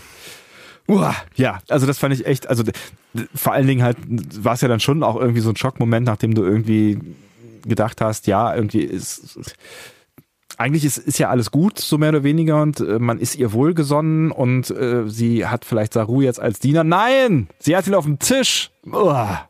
Ja, es war schon ein kleiner Schockmoment. Fürchterlich. Und anschließend wird Burnham so ein bisschen subtil von Giorgio ausgefragt. Mhm. Und natürlich enttarnt, also zumindest in ihrer Kollaboration mit Lorca, denn Giorgio ist ganz schön clever, ne? Das wird hier in dieser Szene nochmal deutlich. Voll, ne? Ja. Ich habe tatsächlich auch so ein Stück weit bewundert, dass Michael das so lange durchhält, weil ich irgendwie gedacht habe, so, wenn die jetzt da alleine sitzen und die reden miteinander und ich meine, die hat ja überhaupt gar kein Wissen über den Spiegel Michael, die Spiegel Michael, und da brauchst du ja nur irgendwie ein falscher Kommentar und die ganze Nummer fliegt in die Luft, so, ne? Und dafür hat sie ja echt sich relativ gut geschlagen, so. Ja, schon, weiß ich nicht. Aber ich finde, sie versagt schon in dem Verhör und ich finde sie auch nicht so besonders schlau in dieser Szene, ehrlich gesagt. Also sie erkennt irgendwie nicht, dass Georgiou nichts anderes will, als hier ihr unartiges Kind maßregeln. Ja. Mhm. Weil das ist ja offensichtlich das Begehr, und da Burnham überhaupt nicht darauf einsteigt und irgendwie devot ist an der Stelle, was vielleicht besser gewirkt hätte, wird sie dann abgeführt und soll exekutiert werden. Ne? Also dumm gelaufen für Burnham und auch wirklich nicht schlau gelaufen an der Stelle. Hm? Ich finde sie tatsächlich in der nächsten Szene, die beiden zusammen haben, fand ich irgendwie im ersten Reflex noch unschlauer. Ich fand sie in der Szene irgendwie ja so ein bisschen hilflos und hätte, ich weiß nicht, ob man das auch irgendwie hätte anders regeln können. Also ich finde tatsächlich irgendwie der Situation angemessen hat sie einigermaßen gut gehandelt. Okay, dann bin ich völlig anderer Meinung. Das werde ich in der nächsten Szene auch nochmal verdeutlichen. Ja. Zwischendurch gehen wir nochmal kurz ins Sporennetzwerk, wo die beiden Stamets überlegen, wie sie aus dem Sporennetzwerk rauskommen können. Und es eilt, denn Spiegel-Stamets hat schon die Sporenkrätze irgendwie. Ne? Also am Arm gibt's irgendwie komische Ekzeme. Ja, genau. Und ganz plötzlich taucht dann Dr. Culber auf. Ja, da habe ich mich tatsächlich kurz so ein bisschen gefreut und es ist auch ein wenig Hoffnung in mir aufgekommen, weil man ja nicht so ganz genau weiß, wo sind die da, und ist vielleicht Culber nicht noch auch irgendwo da, wo auch immer die sind, so, ne? Ja, aber warum sind sie denn überhaupt da und warum glauben sie jetzt im Maschinenraum soll es irgendwas Schlaues zu machen geben? Das ist doch eine Illusion. Also, das kann... Der ganze Maschinenraum ist eine Illusion, die das Sporennetzwerk Stamets macht, weil er sich da wohlfühlt. Warum soll dieser Maschinenraum funktionieren? Also es ist für mich alles ein bisschen unklar, ehrlich gesagt. Mir gefällt dieser Ausflug ins Sporennetzwerk hier auch wirklich nicht so gut, weil es ist für mich alles so ein bisschen Fantasy und ein bisschen wenig Science-Fiction und Es ist auf jeden Fall voll Fantasy, keine Frage. So, aber es ist natürlich auch eine Metapher, glaube ich. Also es ist so, ich glaube, man kann das vielleicht am Ende gar nicht so total als realen Ausflug in irgendwas sehen, sondern vielleicht sind wir ja wirklich mehr in Stamets Kopf als irgendwo anders, und es ist irgendwie so ein Ausflug in so eine Mischung aus einer Vision und Gedankenwelt, und also so kommt mir das eher vor. Also auch weil Culber dann irgendwie auftaucht, und also wenn es nicht auch viel mit seinem Kopf und seinen Gedanken zu tun hat am Ende, dann dann ist es tatsächlich irgendwie eine sehr seltsame Szene. Ja, es muss damit zu tun haben, aber dann erklärt sich wiederum der Spiegel-Stamets nicht so richtig. Es ist alles so ein bisschen... Aber vielleicht ist der ja auch gerade irgendwie, hat der es halt, ich meine, wenn er ihm vorher Bilder in den Kopf schicken konnte, dann hat er es jetzt vielleicht geschafft, dadurch, dass der Original-Stamets da in so einer Zwischenmeter irgendwas Phase, Ebene, Koma, Zustand ist. Vielleicht hat er jetzt einfach einen besseren Zugang zu ihm und zu seinem Kopf und seiner Gedankenwelt. Oder hat es vorher und hat die entsprechenden Impulse schon reingesetzt und Stamets verarbeitet jetzt gerade, ne? Hm. Ja, das ist schon alles möglich, aber... Ja, ich kann deinen leichten Respekt vor der Fantasisierung an dieser Stelle schon nachvollziehen, weil es wird halt nicht so richtig gut erklärt. Nach wie vor nicht. Ja. Genau. Und da werden noch Pfade gelegt, die mir ein bisschen Sorgen bereiten. In der nächsten Szene, die wir aber auch jetzt wieder nicht sehen, denn wir gehen noch mal kurz in den Palast und da sprechen wir über die Szene, über die wir gerade eben gesprochen haben, auch schon. Tribunal. Ne? Tribunal im Palast. Burnham steht unter Anklage und Georgiou steht da mit ihrem völlig überdimensionierten riesigen Schwert. Und, wobei man eigentlich 10 Leute für bräuchte, so gefühlt, um das hochzuheben. Ist, naja, egal. Genau. Aber also sie muss sehr, sehr stark sein. Also. Aber bevor Georgiou Burnham damit töten kann, gibt diese sich als Figur aus dem Spiegeluniversum zu erkennen.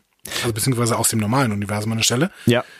Und hat glücklicherweise Georgios Abzeichen dabei, mit dem sie ihre Theorien beweisen kann. Ja, das hatte sie ja schon vorher in den Fingern. Ne? Das hatte sie ja schon im Runabout in den Fingern. Ne? Das hat sie offensichtlich eingesteckt als Glücksbringer oder sowas. Das fand ich tatsächlich, also da habe ich irgendwie gedacht, ob das eine geschickte Strategie ist. Du hast ja schon gesagt, wir werden jetzt diskutieren über diese Szene, weil du da irgendwie anderer Meinung bist, weil das Problem, was ich an der Stelle hatte, ist halt, dass sie damit halt ihre komplette Tarnung auffliegen lässt und damit ist halt jegliche Art von Spiel vorbei. Klar, ich sehe auch dass es keinen Grund gegeben hätte. Na, ich bin so ein bisschen hin und her gerissen. Ich hätte gerne gewusst, ob Giorgio am Ende wirklich tatsächlich ihre Ziehtochter umbringt und das mal eben so schnell. Weißt du, mal eben kurz einen Verrat und schwupps, weg? Ja, wirklich? Ja, ich glaube schon. Ich hätte es ihr zugetraut, ehrlich gesagt, weil es ist auch, die ist halt enttäuscht worden von denen. Ne? Also nicht nur von Burnham, sondern offensichtlich auch von Lorca. Ja, aber der lebt noch. Naja, aber wie lang? Ich glaube, weil sie ihn foltern will, oder? Ja, das hat sie schon so gesagt, ja. Ja, egal. Also es ist natürlich jetzt insofern kein ungeschickter Move, als dass er garantiert, dass sie interessant wird und am Leben bleibt, zumindest vorerst für einen Moment. Aber da kann es natürlich auch nicht sicher gehen, dass also erstens glaubt man ihr, das funktioniert ja, aber was ist, wenn Giorgio dann gesagt hätte, das ist ja praktisch, finde ich doof, wenn du das weißt von diesem Universum. Offensichtlich ist sie ja nicht Fan davon, dass diese Information weit durch den Raum getragen wird. Dann hätte sie ja auch umbringen können. Egal. Ja, es ist halt so passiert, wie es passiert ist und vielleicht war es auch schlau. Ja, und Giorgio zeigt dann nochmal, ja, weiß ich, ne? Ich kenne die Föderation und außer ihrem Lieblingsstudenten tötet sie dann erstmal alle Zuschauer des Tribunals mit so einem Ninja Stern-Bumerang-Drohnen-Dingsi. Ne? Oh, geiler Move, ey. Ich dachte so, Alter, was ist das denn? Krasses Ding, oder? Krasse Tötungsszene. Also ich habe kurz gedacht, okay, die Folge ist offensichtlich von Guillermo del Toro irgendwie regiert worden. Echt so. Mal kurz den Ninja-Stern durch alle durchgehauen. So. Alles klar. Cool. Also offensichtlich ist sie kein Fan davon, dass mehr Leute als nötig davon erfahren, dass es da ein Spiegeluniversum geben könnte.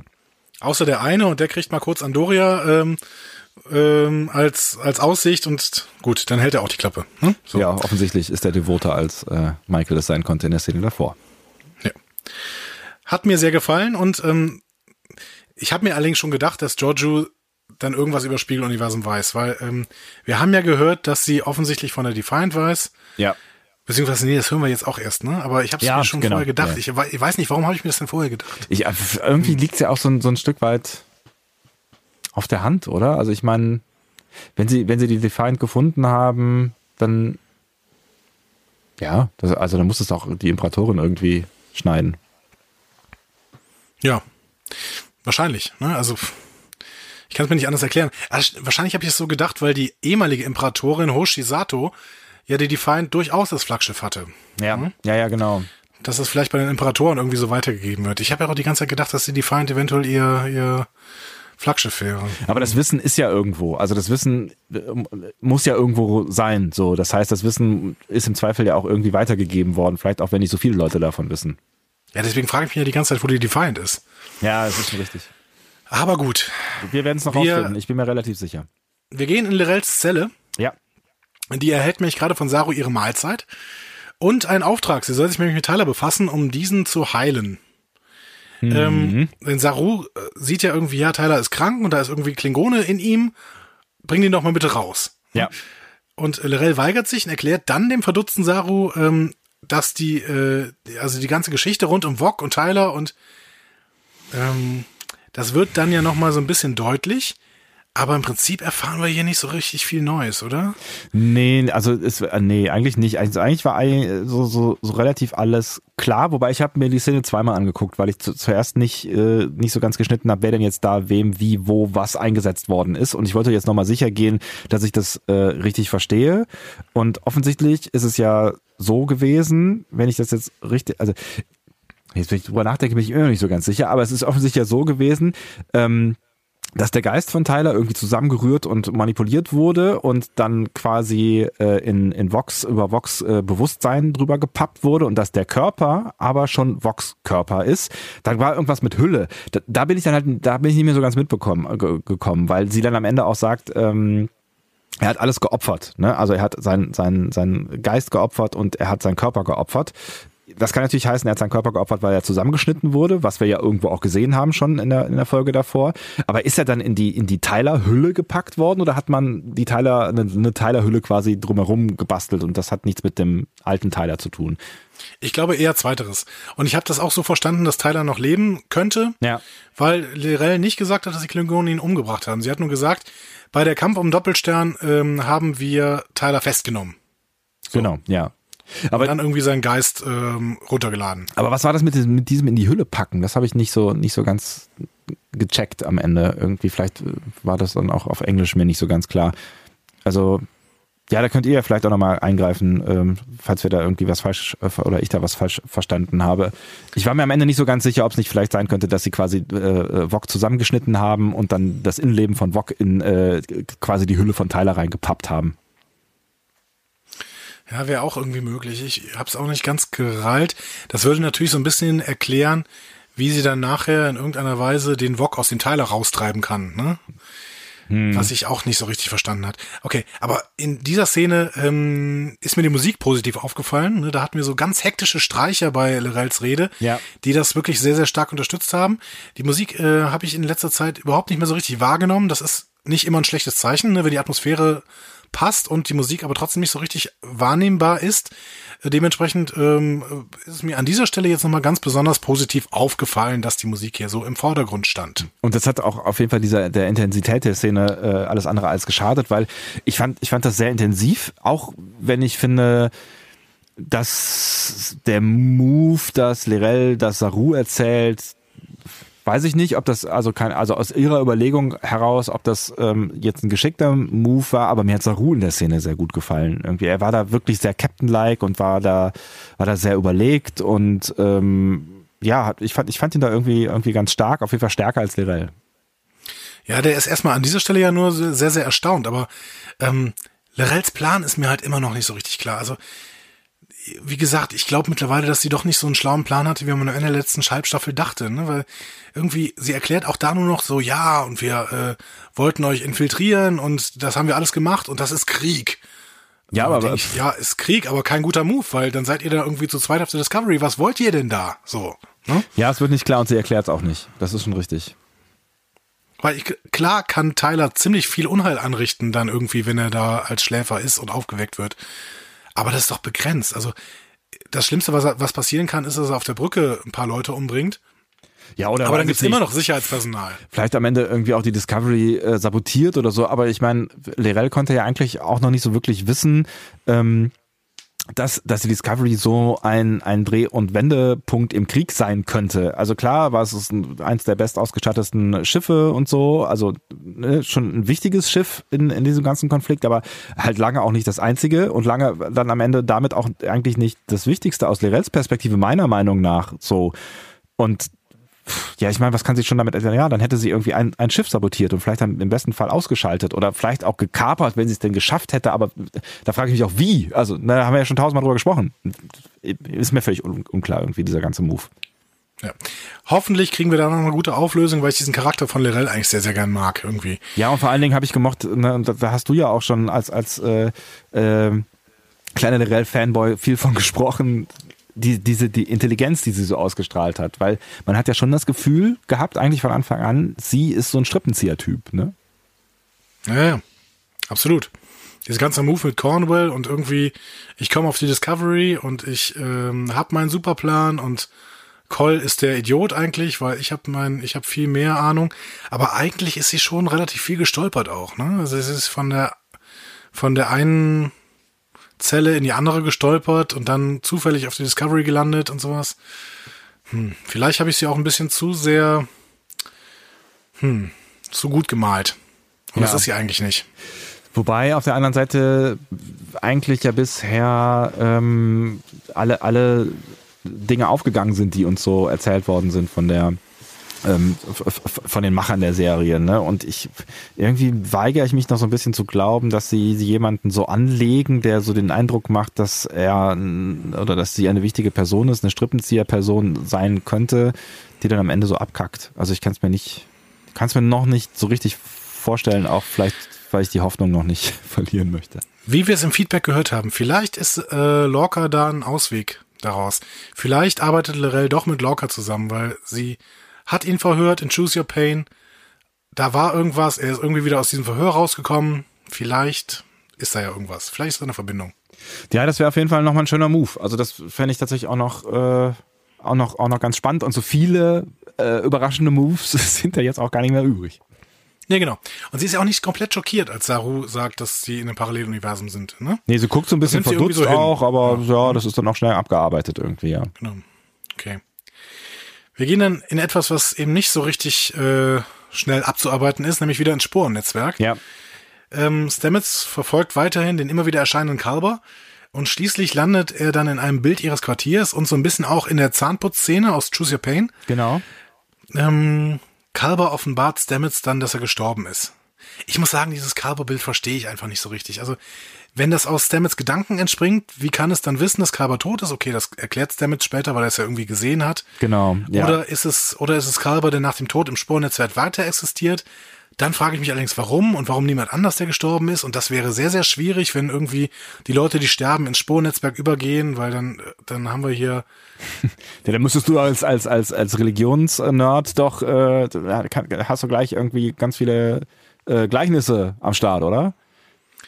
Ja, aber lass mir bitte nicht durch Metaphysik meine Science-Fiction kaputt machen. Also das sollen bitte zwei Gebiete bleiben. Das ist für mich völlig in Ordnung, mich mit beiden zu beschäftigen, aber bitte getrennt voneinander.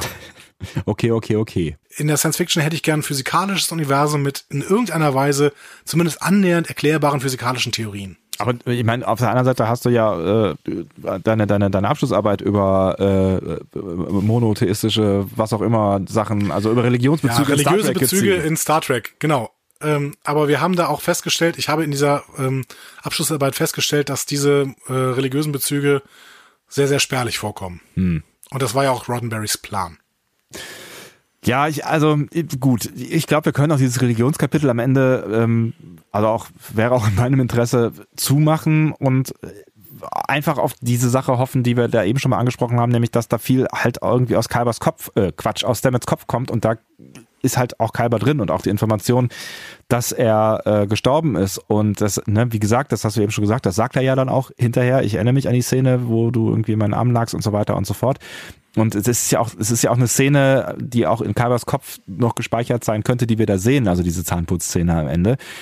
Ich habe so ein bisschen die Hoffnung, dass das irgendwie in seinem Bewusstsein steht. Was heißt die Hoffnung? Man weiß es ja nicht und ich habe so ein bisschen die Befürchtung, dass es nicht mehr aufgeklärt wird. Ja, wir werden sehen.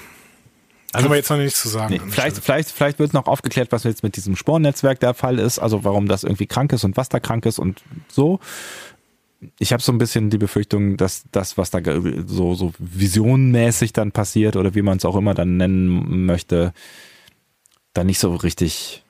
Ich meine, das ist ja so ein bisschen so wie so Szenen von Leuten, die irgendwie in Filmen gezeigt werden, die irgendwie im Koma sind. Und dann sieht man halt irgendwie so ein Innenbild und sieht sowas Traumähnliches und dann passieren da vielleicht auch irgendwelche Challenges oder irgendwas emotional Anstrengendes und aus so einer Szene heraus kommt dann häufig die Erkenntnis, ich liege im Koma oder ich muss jetzt einfach nur irgendwas tun, damit ich wieder aufwache oder ich muss irgendwas tun in dieser Fantasiewelt, die man sich aufgebaut hat und das ist dann so die Stütze dazu, dass man aus seinem eigenen Kopf wieder rauskommt und versteht, dass man selbst in der Hand hat, zu leben, also oder aufzuwachen quasi.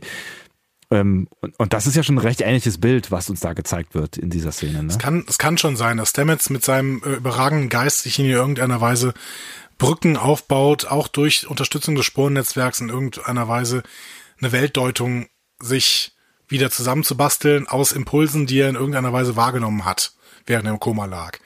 Das fände ich auch noch einigermaßen okay. Ja. Ich weiß nicht, was Psychologen dazu sagen würden, aber wahrscheinlich würden die sagen, ja, ein bisschen weit hergeholt, aber passt schon irgendwie. Hm? Ja, das einzige Problem ist dann, was ist mit dem Spiegel-Stamets, ne?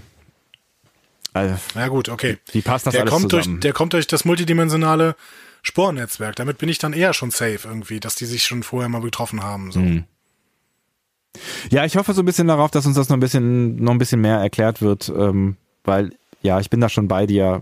Nicht zu viel Metaphysik. Ich meine, wir haben immer mal wieder irgendwelche komischen visionären Dinge erlebt oder auch ganze Star Trek TNG-Folgen, die nur im Kopf von Menschen gespielt haben. So, ne? Aber dann, ja, bitte erklärt's dann am Ende. Ja, auch die Propheten in DS9 waren im Endeffekt irgendeine außerirdische Rasse, ne? So, oder ja, Spezies, sagt man lieber. Ja, das ist am Ende erklärt worden, das stimmt schon, ja. Genau.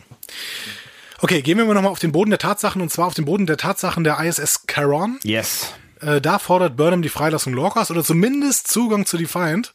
Und Giorgio sagt, nö, beides nicht. Ganz vergessen. Ne? Ja. Defiant scheidet als Lösung aus, denn Giorgio erklärt dann nochmal, dieser transdimensionale Übergang, den die Defiant gemacht hat, das ging erstens nur immer so eine temporale Anomalie. Und zweitens hat das die Crew verrückt gemacht. Dementsprechend sollten wir das vielleicht nicht tun. Ja. So, ne? Genau. Ja, es ist vielleicht kein geschickter Move. Ja. Und dann lassen sie sich auf einen Deal ein. Freiheit gegen Sporenantriebstechnologie. Ja, das war auch so eine Stelle, wo ich dann nochmal irgendwie kurz drüber nachgedacht habe, weil ich finde, am Ende ist das, was sie da tut, also was Michael da macht, nämlich den Sporenantrieb quasi in einem Deal anbieten, ja sehr un-Star Trek-like, also gegen, ich weiß nicht, ist es die oberste Direktive am Ende, also kein Technologieaustausch mit fremden Spezies, wobei es ja keine fremde Spezies ist, aber ich glaube, das würde im Zweifel hier auch zählen, so. Ja, würde ich auch sagen. Ne? Mhm. Und ich fand das schon einen sehr seltsamen Deal. Vielleicht hat sie sich dabei gedacht, naja, das Ding ist gerade wertlos und wir wissen nicht, wie es funktioniert und Stamets ist tot oder was immer oder auf jeden Fall nicht einsatzbereit und ohne den funktioniert das Ding ja nicht so, aber ja gut, aber dann finden die zur Not noch einen Tardigraden da irgendwo im Mirror Universe. Ich finde den Deal halt an sich total bescheuert. Also einerseits, ja, die Sporntechnologie, das ist ein super Ding und deswegen sollte man das nicht irgendeiner kriegerischen Ekelspezies geben. Ne? Nun wirklich nicht, nee. Aber zweitens, Burnham hat da noch immer keinen Weg ins neue Universum und gibt Giorgio dann die Sporentechnologie für nichts. Denn Giorgio sagt ja ganz klar, die Defiant ist keine Lösung. Das heißt, ihr hängt weiter hierhin rum, aber wir haben dann die Sporentechnologie. Ja, also, ja. Also, warum erzählt Burnham das denn überhaupt? Also, ja, jetzt könnte Giorgio doch einfach auch sagen, okay, dann hole ich es mir jetzt einfach. Wenn du nicht den Deal eingehen würdest, dann ist mir das auch völlig egal.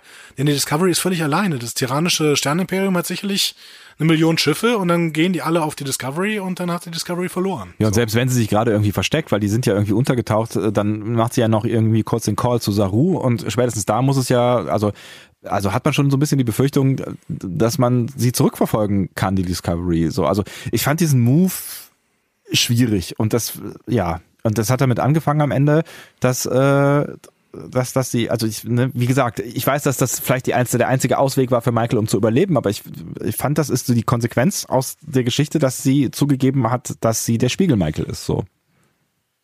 Ja, okay, gut. Dann, wenn du so weit gehst, dass das die direkte Konsequenz daraus ist, dann war dieser Move, das zuzugeben, natürlich auch doof, ja. Ja, weil sie hat ja quasi nur kurz lebensverlängernde Maßnahmen ergriffen, mehr oder weniger. Ne? Das heißt, sie ist ja jetzt wieder in der gleichen Situation. Also sie ist jetzt wieder in der gleichen Situation, sich und Lorca retten zu müssen. Und das tut sie halt durch den nächsten doofen Deal. So. Und ja, ich finde es aus Star Trek Sicht finde ich es schwierig, weil spätestens hier hätte man möglicherweise überlegen können, dass das Überleben der anderen davon abhängt, dass die nicht entdeckt werden und dass ihre Technologie nicht entdeckt wird und dass man vielleicht selber an der Stelle nicht mehr so ganz so wichtig ist für das Weiterkommen. Okay, dann kriegt man halt keine Informationen über die Feind, dann müssen die ja selber gucken, wie sie klarkommen, aber ja, dann ist die Mission vielleicht einfach gescheitert an der Stelle. Ja, aber jetzt möchte ich hier nochmal eine Metareflexion zu Star Trek anregen. Schönen Gruß an Felix, dem das in unserem Feedback ja so gut gefallen hat. Ist dann denn nicht vielleicht aber das ein Statement dafür, dass Burnham, die jetzt wieder ihre vulkanische Seite zeigt, eben damit nicht ihre beste Seite zeigt, weil die, also bei Star Trek wurde ja auch immer dargestellt, dass der Mensch so toll ist. Mhm. Ne? Weil der Mensch eben menschlich denken kann und der Vulkanier eben nur logisch. Ne? Vielleicht ist das dann einfach so, okay, du denkst hier gerade irgendwie logisch und denkst so, okay, das sind die logischen nächsten Schritte und du fühlst dich aber gar nicht in die anderen Wesen hinein, so. Aber sind das wirklich die nächsten logischen Schritte? Also ist es nicht, also gerade wenn du auf die Logik zurückkommst, ist es da nicht viel geschickter zu sagen, also schon im ersten Schritt zu sagen, ich bin mir nicht sicher, ob Giorgio überhaupt was weiß über das Paralleluniversum. Und wenn ich mir nicht sicher bin, dass sie irgendwas über das Paralleluniversum weiß, weil eigentlich kann Michael das ja gar nicht wissen, dass sie was darüber weiß, ist es dann nicht geschickter, diese Informationen schon an der Stelle für mich zu behalten, damit die erst gar nicht auf die Idee kommen, dass es da ein Paralleluniversum geben könnte und vielleicht nach einem Zugang suchen, wenn sie es denn nicht wissen würden? Zweitens, diese Technik zu übermitteln, ist das ein logischer Schritt? Dass, also vielleicht hat sie ja irgendwie einen anderen Plan, das werden wir vielleicht in der nächsten Folge sehen, vielleicht war das ja einfach nur ein Trick und was auch immer. Aber im Moment kommt mir das jetzt nicht als der logischste aller Moves vor, die ich mir vorstellen könnte. Mhm. Ja, ich habe versucht, das zu retten, aber bei deiner Argumentation würde ich auch sagen, es ist schwierig.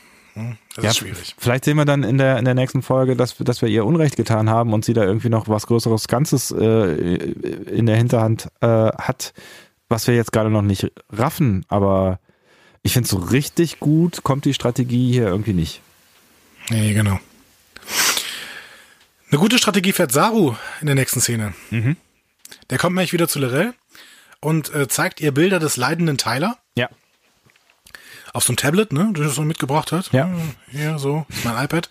Und da L'Rell sich dann aber weiterhin weigert zu helfen, beamt Saru Tyler einfach in die Zelle und geht. So. Da habe ich mich gefragt, also klar, der Plan geht irgendwie auf, L'Rell ist dann doch bereit zu helfen, aber ich habe mich dazwischenzeitlich gefragt, ist das dann noch Föderation, dass Saru dann geht und den quasi leidenden oder sterbenden Tyler dann in dieser Zelle liegen lässt, oder hat Saru nur gezockt und hätte das nicht gemacht? Ich glaube, der hat gezockt an der Stelle. Und ich glaube, das sind schon auch Moves, die man ähnlich in anderen Serien, Star Trek Serien schon gesehen hat. Ich meine, der kann ihn ja auch wieder da rausbeamen. Im Zweifel, wenn er jetzt sieht, dass L'Rell ihm irgendwie was antut. Aber er ist ja auch hilflos. Ich meine, offensichtlich sind ja alle hilflos. Und auch Tyler in L'Rells Hände zu geben, birgt ja das Risiko, dass L'Rell irgendwas mit Tyler macht, was er nicht nachvollziehen kann. Also sie kann ihn ja auch umbringen. Also auch ne, in der nächsten Szene, die wir dann sehen, ist ja alles möglich. Also er weiß es ja einfach nicht, was sie mit ihm macht.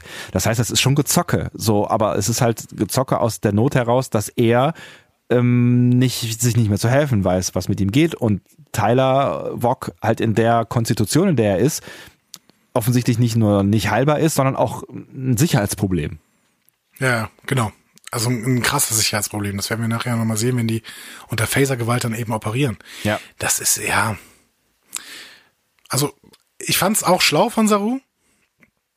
Und ich würde auch zugeben, ich würde auch ihm zugestehen, dass er hier gezockt hat und jederzeit auch im Rahmen seiner Möglichkeiten die Fäden in der Hand hatte, im Rahmen seiner Möglichkeiten deswegen, weil er, wie du sagst, eben schon relativ verzweifelt ist. Ne? Ja. Also so viele Auswirkungen gibt es irgendwie nicht mehr, ne? Also beziehungsweise so viele Auswege. Ne? Ja, und wenn du dich halt darauf einlässt, dass quasi der Feind, in Anführungszeichen, die einzige Lösung oder die einzige Hoffnung ist, die du noch hast, dann spielst du halt eh. Also dann weißt du halt eh nicht, was passiert. Also er muss ja auch mit der Möglichkeit gerechnet haben, und Saru ist ja nun mal ein sehr vorsichtiger Charakter, wie wir wissen. Also muss er mit der Möglichkeit auch rechnen, dass L'Rell da irgendwas macht, was nicht in dessen oder deren Interesse ist. So, ne?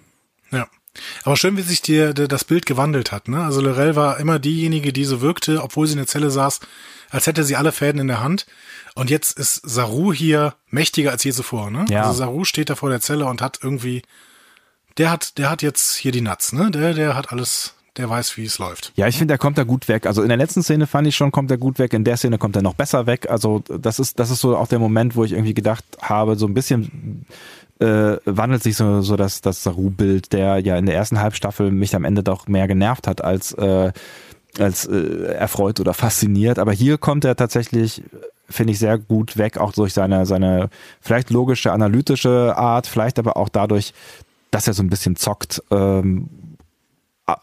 Ja, ich finde, es ist Captain-like am Ende. Es ist schon Captain-like. Ja, genau. Wir kommen zu der Szene, die mich am meisten in der gesamten Folge gestört hat. Oho. Ich werde gleich sagen, warum. Ich bin gespannt. Auf der Charon steckt Lorca in der Agoniekammer, ja, als dann plötzlich Captain Maddox ihn aufsucht. Mhm. Und da gibt's dann offensichtlich irgendwas Persönliches. Lorca scheint irgendwas mit der Schwester von Maddox gemacht zu haben. Ne? Wir wissen nicht genau was. Er auch nicht, denken wir am Anfang. Genau. Und es heißt dann, zugeben, sonst bekommt ein Kumpel hier, den Maddox dann reinbringt, irgendeine Parasiten-DNA. Lorca macht auf cool und Maddox zieht durch. Ziemlicher Splatter-Moment an der Stelle. Voll, ja. Ja, so. Also zwei Sachen. Ja, mach du erstmal, bevor ich was sage, genau. Okay, zwei Sachen. Also erstmal, positiv fand ich an der Szene, Lorca scheint seiner Crew gegenüber ja schon ein guter Captain gewesen zu sein. Ne? Also sein Freund betet ihn ja dann förmlich an. Er sagte, oh Gabriel, und ich habe immer gesagt, dass du noch lebst, weil ich habe das gespürt und so. Ne? Also könnte auch devot sein an der Stelle, aber ja, ich hatte auch so ein bisschen den Eindruck, dass... Ja, aber dann nennt er nicht Gabriel. Ja, genau, das war schon eine freundschaftliche Nummer, aber ich meine, er sagt ja auch irgendwie, das ist ja irgendwie ein Freund von dir und das macht ja die Fallhöhe auch noch mal ein bisschen höher. Genau, ist aber ein interessanter Aspekt von Spiegel-Lorca. Aber was mich so an dieser Szene so unfassbar gestört hat, erstens, was soll das? Hm? Warum machen die dieses Fass auf? Was mit dieser Schwester, mit Maddox? Maddox haben wir bis jetzt ein einziges Mal gesehen und plötzlich wird er hier als jemand gezeigt, der irgendwie eine persönliche Agenda mit Lorca hat und also das stört mich, weil dieses Fass jetzt gerade nicht benötigt. Was mich aber noch viel mehr stört, hier wurde mir irgendwie der Twist weggenommen. Weil in dem Moment weiß ich ja, okay, das ist Spiegel-Lorca, weil er reagiert ja darauf. Ja, aber ich habe gedacht, genau deswegen wurde dieser Dreh quasi eingeführt, weil das der dramaturgische Moment sein soll, wo wir verstehen sollen, also wo auch möglicherweise die Leute verstehen sollen, die da vorher noch nicht so intensiv drüber nachgedacht haben, dass das nicht der echte Lorca ist. So. Und ich habe auch tatsächlich gedacht, dass in dem Moment, wo der jetzt vergiftet werden soll oder mit dieser DNA da behandelt werden soll, dass er dann einfach den Namen raushaut. Weißt du, und dass das dann der Move ist, dass das der Moment ist, der Überraschungsmoment, vielleicht dann halt auch für die Leute, die sich vorher keine Gedanken drüber gemacht haben. Huch, woher kennt ihr den Namen? So. Aber ganz im Ernst, wenn das der Moment sein sollte, dann wurde er verschenkt. Ich fand die Szene später war viel, viel besser als der Moment. Und das haben sie mir weggenommen durch diese Szene. Also diese Szene, wenn in einem Zusammenschnitt von wir sind in der Agoniekammer, beziehungsweise in diesem Folterraum, und wir sind in dem Besprechungsraum von Georgiou und die merken parallel eben, dass da mit Lorca irgendwas nicht in Ordnung ist. Und Burnham kriegt diese Erkenntnis. Das war doch der viel bessere Moment. Und der wurde mir so ein bisschen entwertet. Ja, kann ich nachvollziehen. Habe ich nicht ganz so empfunden. Und ich glaube, dass, ich sag mal, der nicht so detailliert Gucker den Moment vielleicht ganz gut findet, weil das der Moment ist, wo du quasi erstmal in die Richtung geschubst wirst. Also wenn du dich vorher noch nicht damit auseinandergesetzt hast, wirst du da in die Richtung geschubst und dann wird dir gesagt, so hier könnte möglicherweise irgendwas nicht stimmen und vielleicht setzt dann erst bei Menschen, die sich nicht so intensiv mit der Serie auseinandersetzen, so dieses Gefühl ein von, Moment mal, vielleicht ist das ja gar nicht der richtige Lorca und dann kommt in der nächsten Szene quasi die Bestätigung für ihre Theorie. Also vielleicht haben die Schreiber auch den Menschen, die sich jetzt nicht so total intensiv damit auseinandersetzen, da die Möglichkeit gegeben, nochmal so einen Spannungsbogen aufzubauen, den sie vielleicht vorher nicht hatten. Klar macht er vielleicht deinen Spannungsbogen, der du intensiv drin bist, ein bisschen schmaler, weil du ja schon dann weißt, was passieren wird, vielleicht ein Stück weit. Aber vielleicht funktioniert das für Leute, die nicht so tief drin sind, umso besser an der Stelle. Nee, glaube ich nicht. Also ich glaube, diese Szene später war so stark mit Burnham und Georgiou, dass die für alle Leute, selbst die Leute, die überhaupt nichts geahnt haben, perfekt gewirkt hätten, weil ja auch immer wieder Szenen von Lorca aus der Vergangenheit eingespielt werden, ja. Bei allem, was Giorgio so sagt. Und das gibt ja quasi nochmal diesen ganzen Bogen, der macht das auf. Ich fand diese Szene hier völlig unnötig.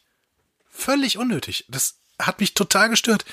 Was soll das denn überhaupt mit Maddox? Der stirbt danach und wir werden von Ava auch nichts mehr sehen, glaube ich. Also es ist hartes Quatsch. Ja, vielleicht sollte da einfach nur nochmal auch Lorca auftauchen. Vielleicht sollte das nicht alles über seinen Kopf hinweg passieren. Sonst wäre ja quasi der, worum es geht, gar nicht im Bild gewesen. Ja, aber wir hätten das in dieser Parallelmontage. George unterhält sich mit Burnham und Lorca ist in der Agoniekammer und schafft es dann irgendwie, also täuscht dann vor, dass er fast stirbt, hat aber ja dieses Präventivschmerzmittel, fällt aus der Agoniekammer und tötet den ersten Wärter. Das hätte genauso gut funktioniert, ohne dass Maddox überhaupt aufgetreten wäre. Also, dass Maddox da überhaupt eine persönliche Agenda hat, das ist so ein Nebenplot, den es hier meiner Meinung nach überhaupt nicht gebraucht hätte. Ja, also ich bin nicht völlig bei dir, aber ja, ich kann mich, also für mich hat die Spannung jetzt nicht total kaputt gemacht an der Stelle, aber ich kann nachvollziehen, wenn du sagst, diesen Plot-Teil hätte es am Ende nicht gebraucht. Das stimmt schon. Also das Gespräch mit Michael und Giorgio war auf jeden Fall der deutlich spannendere Dreh, also die deutlich spannendere Auflösung. Das stimmt schon. Bin ich mal gespannt, was ihr dazu sagt. War Maddox in irgendeiner Weise notwendig? Ich finde den eher störend hier an der Stelle. Ja, könnt ihr uns ja gerne mal schreiben. Wir sind nicht so ganz beieinander, aber vielleicht habt ihr da ja eine eindeutige Meinung zu. Das ist auch mal gut, dass wir nicht immer so völlig einer Meinung sind. Genau. Wir sehen in der nächsten Szene dann, dass unter Phasergewalt L'Rell Tyler in der Krankenstation operiert. Mhm. Und es funktioniert. Während Tyler am Anfang noch auf Klingonisch betet, wechselt er plötzlich ins Englische, beziehungsweise in diesen Föderationsstandard. Und in Erinnerung an den nun vermeintlich toten Tyler, so habe ich zumindest verstanden, heult L'Rell dann auf. Ja, das ist ja dieser klassische Klingon-Move, den sie offensichtlich beibehalten haben. Wenigstens ein bisschen Tradition. Genau. Ich habe es trotzdem ehrlich gesagt, und da hatten wir ja schon drüber gesprochen, in dieser Szene wieder nicht verstanden. Ich dachte, Tylers Persönlichkeit ist nur draufkopiert. Warum macht man dann aus Voq wieder Tyler und nicht umgekehrt? Ja, vor allen Dingen, weil es halt eigentlich ja Voq ist. Also so habe ich es ja verstanden. Also es ist ja der Körper von Voq. So, ne? Und warum nimmt man dann das Bewusstsein, was eigentlich ja gar nicht das Richtige ist für den Körper? So, also warum macht man das stark? Also wenn das so ein Föderationsanspruch einfach ist, dass dieses Wesen da nicht leiden soll, das hat ja Saru, glaube ich, irgendwann mal gesagt, er hat es auch Wesen genannt, ne? Oder ja. Hier ist dieses Wesen oder sowas, ne? Ja. Als er L'Rell den dann in die Zelle wirft. Vielleicht ist es ja Föderationsanspruch, dieses Wesen soll nicht leiden. Dann hätte ich aber eher verstanden, dass sie Tyler jetzt mal komplett von Voq wegnimmt. Ne? Sodass Voq wieder komplett zum Vorschein kommt und eben nicht mehr unter dieser Identitätsspaltung leiden muss oder unter dieser Hülle. Ne? Ja, und vor allen Dingen, also was genau macht sie denn dann am Ende? Also ich meine, warum? Ja, eigentlich ist die einzig sinnvolle Erklärung ist, dass sie das Ganze nur vorspielt. Also dass sie quasi jetzt wieder das Voq-Bewusstsein wegpackt, den Tyler wieder oben drauf packt und das alles wieder schön in Ordnung bringt, so wie es quasi vorher war, vorspielt, dass sie glaubt, dass Voq gestorben wäre und jetzt hat sie quasi wieder ihren Schläfer und alles ist wieder in Ordnung gebracht und es könnte nochmal von vorne losgehen, das ganze Spielchen. Das wäre natürlich total toll, aber würde nicht zu ihrer Rede gegenüber Saru passen. Ja, vor allen Dingen, weil die recht authentisch war, ne? Ja, genau. Also das wirkte jetzt nicht so richtig wie vorgespielt. Aber vielleicht ist sie dann am Ende doch schlauer, als wir denken. Ja, das wäre schön. Ja. Das würde auch L'Rells Schleue so ein bisschen wieder retten, auch wenn dann der Plan immer noch nicht klar wäre, aber dann hätte es zumindest ihre Position wieder ein bisschen gestärkt. Ne? Ja, also ja. Ich meine, warum, klar, die ziehen alle mit Phasern auf sie ab, so hier, ne? Aber warum sollte sie Voq töten? Also welchen Grund gibt es, das Voq-Bewusstsein aus dem Voq-Körper rauszunehmen? Also auch welchen medizinischen Grund? Also wenn es jetzt wirklich nur ums Medizinische geht und die darüber gesprochen haben, was da jetzt eigentlich los ist und L'Rell hat es ja auch Saru erklärt, was sie gemacht hat, so, warum sollte sie dann ausgerechnet dann dem Wesen seinen zugehörigen Geist nehmen und einen kopierten übrig lassen. Also das macht nicht so richtig Sinn. Vielleicht auch an dieser Stelle wieder der Aufruf an euch. Haben wir da irgendwas falsch verstanden? Genau, kann durchaus sein, ne? Also sagt uns doch nochmal bitte, was wir falsch verstanden haben. Okay, gehen wir wieder ins Sporennetzwerk. Jo!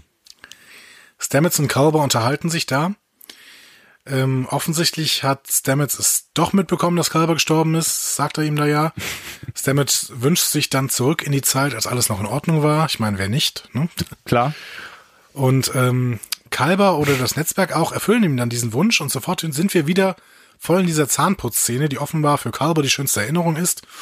Und für uns ja irgendwie auch. Ja, es war auf jeden Fall eine ganz nette Szene. Das war ja auch so die erste private Szene, die man von den beiden gesehen hat. Und ich fand da vieles tatsächlich schön an der Szene, auch wenn das ganze Gesamtkonstrukt nach wie vor problematisch ist, aus schon intensiv diskutierten Gründen. Fand ich die Szene sehr schön emotional und ich fand halt Stamets dann auch irgendwie ganz cool, weil ich glaube, Culber fragt dann so, und wie war dein Tag? Genau. Er antwortet dann irgendwie so, ja, ich hatte schon bessere Tage, bin irgendwie im Koma, ich habe realisiert, dass ich im Koma liege, mein Lebenspartner ist gestorben, aber sonst läuft es eigentlich ganz cool. So. Und mein Lebenswerk ist zerstört. Ah ne? Ja, genau, ja. Genau. Halt und so, da so ein sagt Stamets-Spruch irgendwie, ne? Ja, genau. Fand ich auch nett, aber Culber gibt dann Stamets ja Hoffnung, ne? Und sagt, ja, aber das im Spornetzwerk liegt weiterhin der Schlüssel. Mhm. Und dann sagt er so interessante Sachen irgendwie, das ist alles noch kein Ende und alles kann wieder zum Anfang werden. Es muss gerettet werden, dieses Spornetzwerk. Er sagt dann auch ganz klar, Spiegelculber hat das irgendwie krank gemacht mit seinen Experimenten. Und ein erster Schritt wäre dann, aus dem Netzwerk auszutreten. Spiegelculber oder Spiegel-Stamets? Spiegel-Stamets meinst du? Spiegel-Stamets, genau. Habe ich Culber gesagt? Ja. Genau, war Unsinn, ja. Also da gibt Culber vielleicht so ein paar Hinweise darauf, wie es eventuell mit der Story weitergehen könnte, ne? Wir überlegen ja schon lange, ob es eventuell nochmal einen Zeitsprung gibt. Der natürlich vieles deutlich einfacher machen würde, ja. Ja, genau. Und ich kann mir das auch weiterhin vorstellen. Nur werden wir uns dann von einem Captain verabschieden müssen. Ja, ist halt so die Frage, was passiert denn in diesem Zeitsprung? Ne? Also sind dann alle wieder mit dabei oder wird dann irgendwas auf Null gedreht oder sind dann alle Charaktere wieder da und wissen die dann, was passiert ist? Weiß man dann, dass Lorca nicht der echte ist? Wird er dann abgesetzt? Ist der falsche Lorca gar nicht mit dabei, weil der ja irgendwie im Spiegeluniversum bleibt? Möglicherweise, keine Ahnung. Also das ist eine schwierige Frage, wie dann so ein Zeitsprung aussehen könnte und was der dann am Ende an der Storyline verändert, die bisher erlebt wurde, so, ne?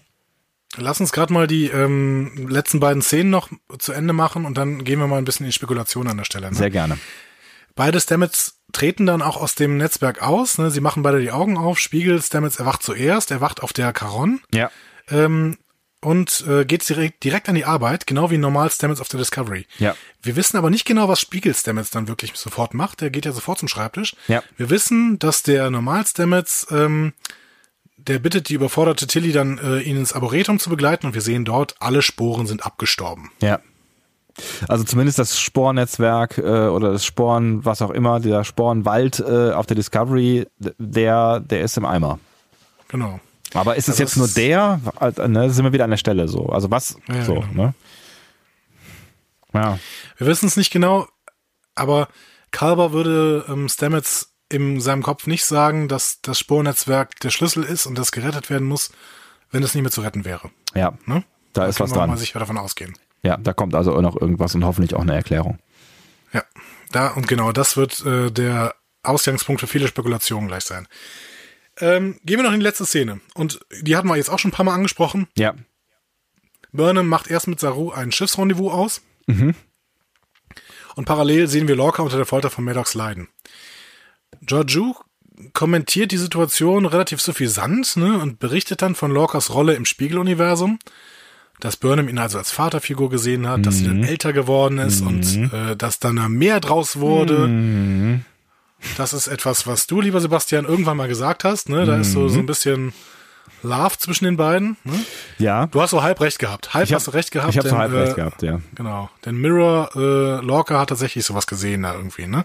Also ich zumindest an seine Love aus dem Mirror-Universe erinnert. Ne? Ja, und offensichtlich war das ja auch so eine Motivation für Mirror Lorca, dann den Spiegel Michael aufzureißen. Also also im Originaluniversum, also den echten Michael oder die echte Michael dann irgendwie in die Discovery zu bringen. Genau. Und plötzlich, spätestens anhand der Lichtempfindlichkeit Lorcas, das ist übrigens, finde ich, sehr, sehr cool gemacht, ne? Ja, es ist ein Mega-Move. Ja. Wenn wir uns an die letzte Folge erinnern, wo Burnham in einem Nebensatz am Anfang bei ihren Überlegungen sagt, selbst das Licht ist anders hier. Ja, ne? Ja. Boah, da läuft's mir, ich krieg grad Gänsehaut, weil ich denke, wie geil ist das denn eigentlich geschrieben, ne? Dass wir immer dieses Augenproblem von Lorca haben und wir uns irgendwann auch mal gefragt haben, was hat es denn eigentlich mit diesem Augenproblem auf sich? Ne? Absolut, ja, ja. Und das ist einfach echt super aufgebaut und das sind so kleine Mini-Hints und dafür bin ich sehr dankbar, dass die immer wieder so reingeflochten werden. So, ne? Ja, genau. Aber die Hints waren eben nicht so groß, dass man wirklich da 100%ig drauf kommen konnte und das finde ich jetzt extrem stark. Ne? Ja. Wir erfahren auf jeden Fall, okay, sie hat das die ganze Zeit mit Spiegel-Lorca zu tun. Und während sie das bemerkt, schafft dieser es gerade, Maddox Folter zu entkommen und ja. Maddox zu töten. Genau. Auch hier wieder natürlich mit Hilfe von Burnham im Endeffekt, weil Burnham ihm ja dieses Präventivschmerzmittel da gegeben hat. Genau, ja. Sonst wäre das wahrscheinlich nicht so richtig möglich gewesen. Ja. Und ja, spätestens dann macht's die Szene dann ganz deutlich, weil dann sagt er am Ende dann noch hier den Namen der Alten, mit der er da irgendwie was hatte, ne? Ava oder so. Genau. Ja. Wie gesagt, auch ich hätte es da auch verstanden, wenn er einfach den Wärter tötet und ja, sagt, so, auf zum Atem oder so, keine Ahnung. Ich bin da schon auch irgendwie bei dir. Also allein, weil diese Szene so stark war. Es war vielleicht die stärkste Szene in der ganzen Folge. Ich bin halt auf dem Sofa rumgesprungen, als diese Lichtgeschichte kam. So. Und ich dachte so, yes, yes, yes, ich hab's gewusst. So, und jetzt, also das war ja so der Moment, auch wenn die Szene davor es natürlich schon ganz, also relativ klar gemacht hat, die Szene mit Lorca und Maddox. Aber das war so der Moment, wo es natürlich dann glasklar auf der Hand lag. So, unsere Theorie geht da in dem Fall auch auf. So. Ja, also total toll. Ja. Wirklich ein Hoch auf den Autorenraum von Star Trek Discovery an der Stelle. Ja, das war wirklich toll, toll geschrieben. Wie gesagt, ich hätte mir die erste Maddox-Szene weggewünscht, dann wäre es noch cooler gekommen. So, aber jetzt muss ich sagen, Spiegel-Lorca, ich sehe schwarz für Jason Isaacs in der nächsten Staffel Star Trek Discovery. Ja, auch da habe ich drüber nachgedacht. Und das war so, ne, ich habe ja am Anfang eben schon gesagt, das war so der Moment, als die Folge zu Ende war, wo ich gedacht habe, so Alter, was kommt denn jetzt noch? Für die Staffel alles gut. Also ne, 2 Folgen kriegen wir jetzt noch locker mit dieser Spannung, die jetzt gerade in der Serie drinsteckt und mit dem Problem, wie es irgendwie nach Hause geht und mit dem Sporn-Netzwerk und mit Stamets und also da steckt noch super viel drin und ich glaube, das wird noch mega spannend und die Spannung kann auch noch aufrechterhalten werden und ein Spekulationspunkt und vielleicht ja auch noch 2, 3 andere, da können wir ja jetzt gleich nochmal drüber sprechen, die haben wir ja noch, ich sag nur L'Rell, da ist ja, glaube ich, so der erste Punkt, wo man vielleicht nochmal ansetzen kann, aber was passiert dann? Also das ist echt eine extrem schwierige Frage, weil ich sehe gerade auch noch nicht, wie diese Crew in eine zweite Staffel so in der Konstellation übergehen soll. Und ich könnte mir vorstellen, dass wir den Time Jump in Richtung Kampf am Doppelstern machen und der ganze Krieg nicht ausgelöst wird, weil Burnham irgendwie dann schon das Wissen von später hat. Dementsprechend überlebt Georgiou. Das ganze Ding mit der Boran passiert nicht. Das heißt, Mirror Lorca bleibt im Mirror Universe und Georgiou wird Captain auf der Discovery. Weil die Shenzhou ist ja schon relativ alt. Und dann? Dann haben wir in der nächsten Staffel Star Trek Discovery mit Captain Georgiou, First Officer Burnham und Wissenschaftsoffizier Saru. Und klassisches Star Trek ohne irgendwelche verrückten... Ja, weiß ich nicht, weil Burnham hat ja trotzdem, also wir müssen es irgendwie mitkriegen, dass Burnham trotzdem das Wissen hat und dann vielleicht in der nächsten Staffel auf The Real Tyler trifft. Und dann haben wir da natürlich noch was offen und L'Rell kann ja trotzdem in irgendeiner Weise eine Agenda fahren, die in irgendeiner Weise auch hier das Erbe von Kales und keine Ahnung und ich hoffe, dass Zukunftsmann nicht unbedingt wiederkommt, aber Voq ist dann ja wieder am Start und Kol und wir können dann eine Klingon-Story wieder sehen. Ja, oder wir haben klassisches Star Trek. Ich weiß es. Nein, glaube ich nicht. Ich glaube, dass dann schon wieder ein Buch geschrieben wird irgendwie. Aber eigentlich muss das Mirror Universe dann ja schon noch eine Rolle spielen. Dann müsste es eigentlich noch mehr Leute geben, die dann irgendwie so eine Art Wissensvorsprung zurückhalten oder also ne, so, ja, warum? Das, warum denn? Ja, dann das wird spannend machen. Also wenn du halt irgendwie noch ein paar Figuren hast, die irgendwie davon wissen oder die vielleicht dann was über den Sporenantrieb wissen oder dass das möglich ist oder die wissen, dass man vielleicht zwischen dem Mirror Universe wechseln kann oder was auch immer.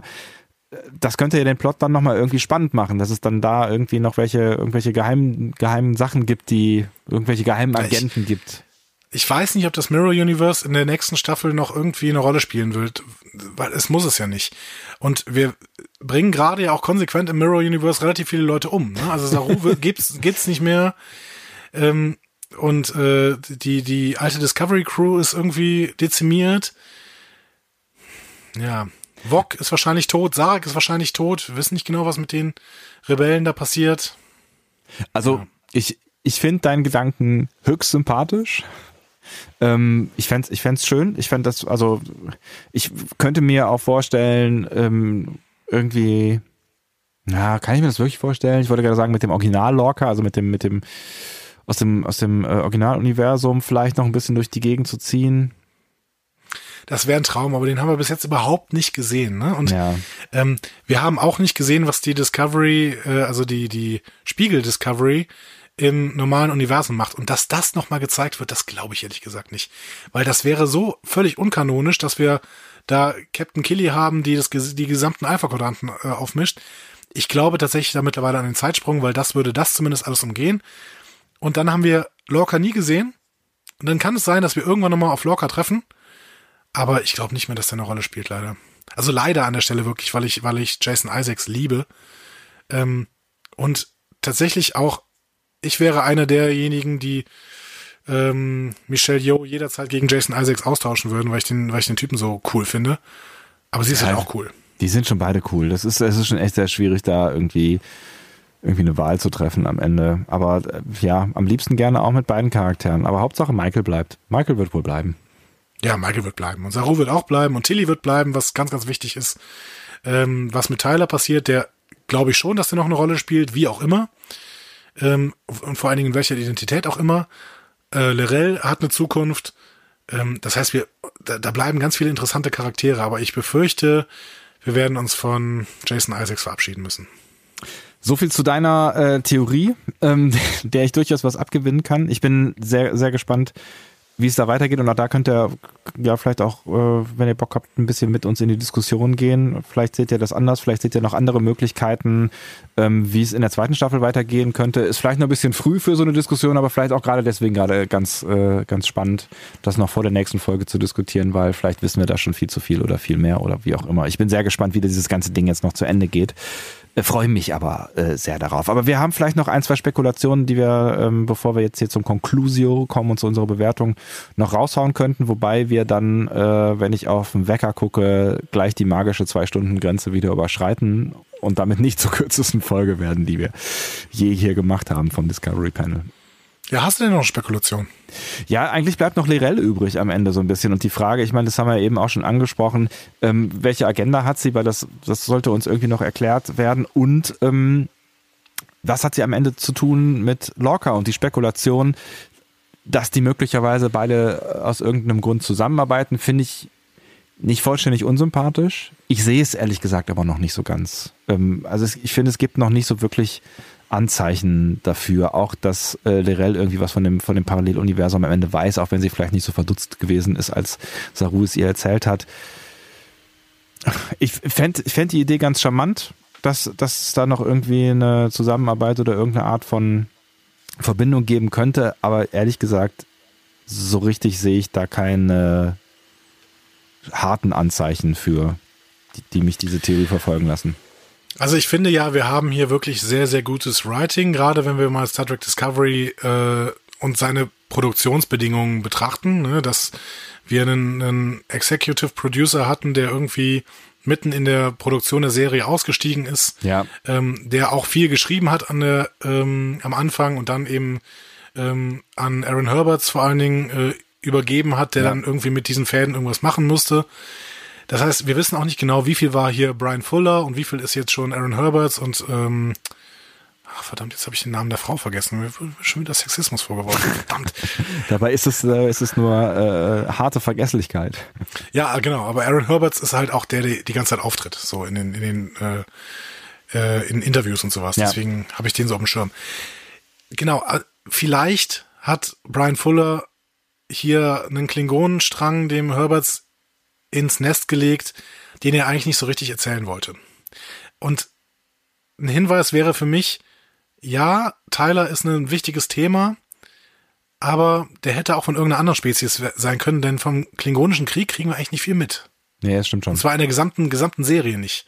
Nee. Zwischendurch und mal gesagt, ja, die können wir jetzt fast gewinnen, ne? Und dann taucht plötzlich nochmal die Sarkophagus auf, aber im Prinzip auch nur, um sie zu zerstören.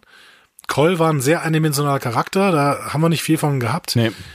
Dementsprechend, viel wurde uns von dem Klingonen-Story wirklich nicht erzählt. Die klugen Sachen haben wir noch, nämlich Tyler und L'Rell. Ja. Und alles andere ist ein bisschen weg. Und vielleicht hat Herberts gesagt, okay, dann versuchen wir uns mal das Beste von dieser Klingonen-Story noch rüber zu retten. Ja, und dann haben wir halt trotzdem das Problem, dass L'Rells Plan nicht so richtig viel hergibt. So.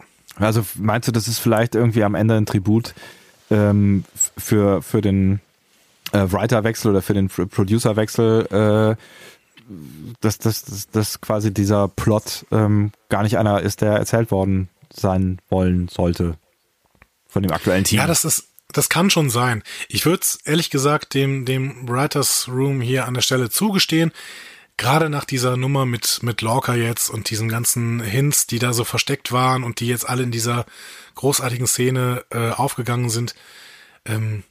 Das ist schon ganz große Kunst und dann würde ich ihnen verzeihen, wenn sie halt nicht an jeder Stelle so gut geschrieben haben. Aber das würde bedeuten, natürlich die Qualität der Serie, natürlich muss man aber auch sagen, objektiv ein bisschen schmäler. Und viele unserer Theorien haben funktioniert, aber damit sind wir auch durch mit unseren Theorien. Ne? Also das heißt, die letzten 2 Folgen wird das jetzt alles noch zusammengefegt. Die große Frage ist noch, wie wird es aufgelöst? Also was passiert am Ende?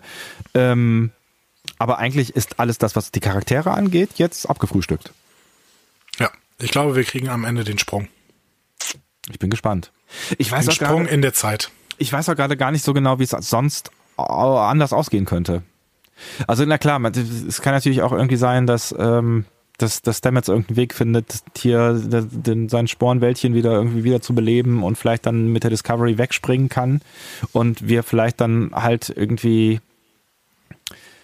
ja dann in der nächsten Staffel noch irgendwas sehen von wegen, sie müssen jetzt wieder aufräumen und vielleicht die Spiegel-Discovery loswerden oder was auch immer.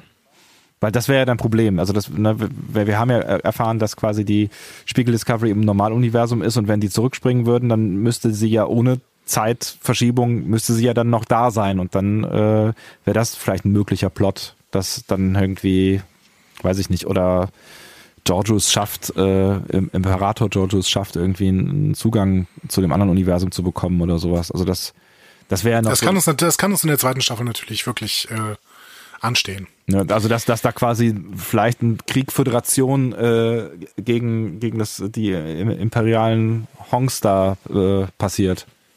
Terraner gegen Föderation. Wir werden sehen. Ich bin weiter bei meiner Zeitsprungtheorie und vielleicht sehen wir das ja auch schon in der nächsten Folge, die heißt nämlich What's Past is Prologue. Oho. Ja. Lassen wir das mal so stehen. Ja, vielleicht kommen wir zum Fazit. Genau, vielleicht ist es ja gar nicht so unbegründet, was du hier so spekulierst. Ich bin auf jeden Fall sehr gespannt. Kommen wir zum Fazit, ja, sehr gerne. Genau, ich bin ja dran, deswegen fange ich es mal an. Für mich war es eine schwierige Folge. Die Szenen im Spornnetzwerk waren mir doch zu sehr Fantasy und bedürfen für mich noch eine Erklärung. Mhm. Auf der ISS Charon fand ich alles sehr stimmungsvoll. Aber wie gesagt, diese erste Maddox-Szene an der Agoniekammer macht für mich keinen Sinn und war auch irgendwie an dem Punkt zu viel und die war wirklich für mich ein Ärgernis. Die Gespräche von L'Rell und Tyler das hätte ich noch gern gesehen. Ne? Ein Gespräch von L'Rell und Tyler. Ja. Als Tyler dann wieder in diese Zelle geworfen wird oder sowas. Also irgendein Zusammenkommen von Tyler und L'Rell. Ja, da passiert gar nichts, das stimmt, ja. Genau. Und ich finde, bei 38 Minuten hätte man dann durchaus auch noch so eine Szene zeigen können. Denn da habe ich auch die Auflösung nicht richtig verstanden. Hat L'Rell jetzt Vox Geist aus Tyler ausgelöscht? Keine Ahnung, warum ist Tyler jetzt nicht doppelt? Kann ja auch sein, ne, dass Tyler jetzt wirklich oder sogar 3-mal da ist, hatten wir ja schon besprochen. Ja, ne? Genau. Der Spiegel Tyler und im normalen Universum auch 2. Und Voq ist gar nicht mehr da, weil er im Spiegeluniversum umgebracht worden ist und im Realen geopfert gegenüber Tyler. Also ganz komisch. Ja. Hm. Für mich trotzdem alles in allem eine stimmungsvolle Folge mit diesen ärgerlichen Plotholes. Die haben mich rausgerissen. Ich sag, wir bleiben auf einem hohen Niveau, aber das Niveau der letzten beiden Folgen kann nicht gehalten werden. Und dementsprechend, ich habe lange mit mir gehadert. Es ist für mich eine... Ich hadere immer noch. Ich höre es. 7,5. Ich habe lange überlegt, ob 8, aber nein, 7,5. Ich finde die Folge tatsächlich auch sehr schwierig zu bewerten, weil sie vieles gut erzählt und weil sie einfach diesen überragenden Moment am Ende hat, den ich wirklich ganz toll finde. Die Auflösung im Gespräch zwischen Giorgio und Michael. Und mit dem Zusammenschnitt dann mit Lorca und so weiter. Und da stört mich dann auch die Story am Ende mit Lorca gar nicht so fürchterlich, weil dieser Moment einfach so stark ist. Der ist einfach so stark, der ist so emotional. Das ist das, wo wieder so ein Moment, wo wir einfach drauf hingearbeitet haben. Und deswegen hat er mich einfach schon sehr geflasht. Und das ist so ein Moment, der so ein bisschen... die ganze Stimmung der Serie für mich überlagert, weil ich auch schon im Prinzip seit dem Vorspann oder seit dem Rückblick, nachdem diese Szene mit Lorca und Michael gezeigt wurde, darauf hingefiebert habe. So diese ganzen 38 Minuten oder 37 oder 36 oder wie viel es dann am Ende auch waren. Aber es bleiben die Probleme, die du ansprichst. Also auch ich habe da so ein paar Logikprobleme mit gehabt. Also für mich war das größere Thema tatsächlich Tyler. Das fand ich am schwierigsten für mich in der Serie, weil ich nicht verstanden habe, was da jetzt genau passiert ist. Auch vor allen Dingen, weil ich gedacht habe, dass ich weiß, was da passiert ist nach den letzten beiden Folgen und mir jetzt eben nicht so genau sicher bin, was ist denn jetzt eigentlich Tyler wirklich oder wer ist Tyler oder Voq oder was auch immer und was hat L'Rell dann am Ende gemacht und warum hat sie es getan und ist das überhaupt logisch, was sie da gemacht hat? Das war für mich der größte Knackpunkt. Was ich am Ende besser verkraftet habe als du, ist die Geschichte im Sporennetzwerk, weil die Geschichte mit Culber für mich einer der emotionalsten Momente irgendwie in der Folge war. Das fand ich schon sehr schön, einfach Culber dann auch nochmal zu sehen und die beiden interagieren zu sehen und dieser Aufwachmoment. Aber mich stört tatsächlich auch, dass uns das noch nicht so richtig erklärt wurde. Aber da habe ich so ein bisschen die Hoffnung, dass das vielleicht dann noch irgendwie passieren wird. Also ich kann deine Knackpunkte nachvollziehen, würde sie ein bisschen anders gewichten als du, was die beiden großen Knackpunkte in der Logik der Folge angeht, würde aber zu einem ähnlichen Ergebnis kommen, was die Gesamtbewertung angeht, würde aber den Sprung machen, den du gerade nicht gemacht hast. Also ich würde mit einer 8 bewerten, weil ich wirklich dann wieder, da sind wir bei der kindlichen Freude, mit einer kindlichen Freude auf diese Serie oder auf diese Folge die ganze Zeit hingefiebert habe auf den Moment, dass Lorca sich entlarvt. Und da für mich diese Szene am Ende so stark gewesen ist, schaue ich über den Rest mal wohlwollend hinweg, sehe aber auch gleichzeitig, dass die Folge jetzt nicht ganz so stark war wie die beiden Folgen davor, die wirklich extrem gut funktioniert haben für mich. Absolut. Die Folge, also die letzte Szene da, diese Auflösungsszene, wäre auch für mich der Grund gewesen, diese auf 8 zu heben. Aber deswegen habe ich lange mit mir gehadert, weil diese Szene war überragend und vielleicht wirklich eine der besten Szenen der Serie bis jetzt. Ja, so. Ja. Weil es auch eben so eine gute Montage war. Ne? Absolut, so. Ja. Genau. Aber das Maddox-Ärgernis ist für mich dann wirklich ausschlaggebend, dass ich auf die 7,5 gehe. Übrigens, gerade während du deinen Monolog gehalten hast, war so ein Rauschen im Hintergrund. Liebe Corinna, das war nicht ich. Ja? Das war nicht mein Atem. Okay, ich habe es nicht gehört. Vielleicht war es ja auf meiner Seite. Ich habe keine Ahnung. Vielleicht ist ja auch auf der Aufnahme gar nicht drauf. Wenn ihr ein Rauschen nicht hört, was wir gehört haben, dann liegt das an uns. Genau. Da ist ein großes Rauschen in unseren Köpfen nach diesen 2 Stunden und 8 Minuten oder sowas in der Richtung. Absolut. Dieses Rauschen in den Köpfen, das wird auch weiterhin bestehen, denn wir haben noch immer nicht alles aufgelöst. Wir haben viel aufgelöst, aber noch nicht alles. Und ich bin trotzdem noch immer sehr, sehr gespannt, was uns in den letzten 3 Folgen, die uns noch erwarten, erwartet. Komischer Satz. Egal. Wo sind wir denn? Folge 12. 13, 14, 15. Ich habe eben 2 Folgen gesagt, ne? Das ist völliger Bullshit gewesen. Wir haben noch 3 Folgen, nämlich 14, die Folgen 15. mit dem Titel What's Past is Prologue, The War Without, The War Within und Will You Take My Hand? Tja, wir können jetzt schon mal über die Serientitel, die Folgentitel spekulieren. Wir können auch darüber spekulieren, wie das Ende wohl sein wird. Wir können darüber spekulieren, was uns in der 2. Staffel erwartet. Und ich fordere euch hiermit auf, das bitte auch zu tun mit uns. Das wird uns sehr freuen. Und dann werden wir das dann auch in der nächsten Folge natürlich im Feedback entsprechend feedbacken. Ist auch ein guter Satz. Alter Schwede. Es wird Zeit, das Rauschen ein bisschen ausgequatscht hier zu beenden. Ich glaube auch, ja. Es sind lustigerweise habe ich gedacht, es wird jetzt zunehmend irgendwie weniger, was so an Gedanken in Köpfen jetzt stattfindet, während wir das so machen. Aber auch wenn viele Plots jetzt so ein bisschen auserzählt sind, was die Figuren angeht, sind immer noch sehr viele Gedanken in meinem Kopf, was die Serie angeht. Ja, und das ist toll, oder? Ja, ist es. Weil mir wird Discovery so fehlen, wenn wir jetzt noch 3 Wochen machen. Und die 2. Staffel ist zwar angekündigt, aber es ist noch nicht mal klar, wann die überhaupt gedreht wird. Ja, das heißt, das wird dauern. Wir werden wirklich eine lange Pause haben. Vielleicht gucken wir dann einfach alle Folgen nochmal und besprechen auch alle Folgen nochmal. Guter Plan. Ja. Ja, wir werden ja auf jeden Fall Programm machen. Wir können auch hier euch schon ankündigen, wenn der eine oder andere von euch auf der FedCon ist. Wir werden zum ersten Mal auch auf der FedCon sein. Du warst auch noch nie da, ne? Ich war noch nie da, tatsächlich nicht. Nee. Genau. Also wir haben das ja tatsächlich mehrfach vorgehabt, auf irgendwas, was Star Trek-mäßig, messenmäßig, treffenmäßig geht, mal zu machen und auch schon länger. Also ich glaube, wir diskutieren da, keine Ahnung, gefühlt schon 10 Jahre drüber, wenn nicht noch länger. Ja. Aber wir haben es noch nie gemacht. Genau, also die FedCon ist eine große Star Trek Convention in Bonn. Da gibt's auch noch Karten für. Und da könnt ihr uns tatsächlich mal live auf der Bühne sehen. Und zwar im Cast Blast von Nerdizismus. Das ist auch ein Nerd-Podcast, wie der Name schon sagt. Genau. Und ich denke, das wird eine schöne Show werden. Ja, auf jeden Fall vielen Dank auch für die Initiative und die Einladung. Und ich freue mich sehr, dann da ein bisschen Dünnpfiff zu labern, wie hier dann auch oder auch nicht. Oder vielleicht auch mit euch mal ein bisschen zu quatschen, genau. So face-to-face-mäßig. Und wenn jemand von euch da ist, wir würden uns natürlich dann total freuen, wenn ihr uns einfach mal ansprecht. Keine Scheu. Und dann sprechen wir auch ein bisschen über Discovery und nerden ein wenig rum. Wir haben auch garantiert ein Mikro dabei. Dann könnt ihr alle mal auch ins Discovery-Panel reinsteigen. Wow. Und mitdiskutieren. Mann, wird das aufregend. Mindestens genauso aufregend wie die nächsten 3 Folgen. Auf die freue ich mich auch schon sehr.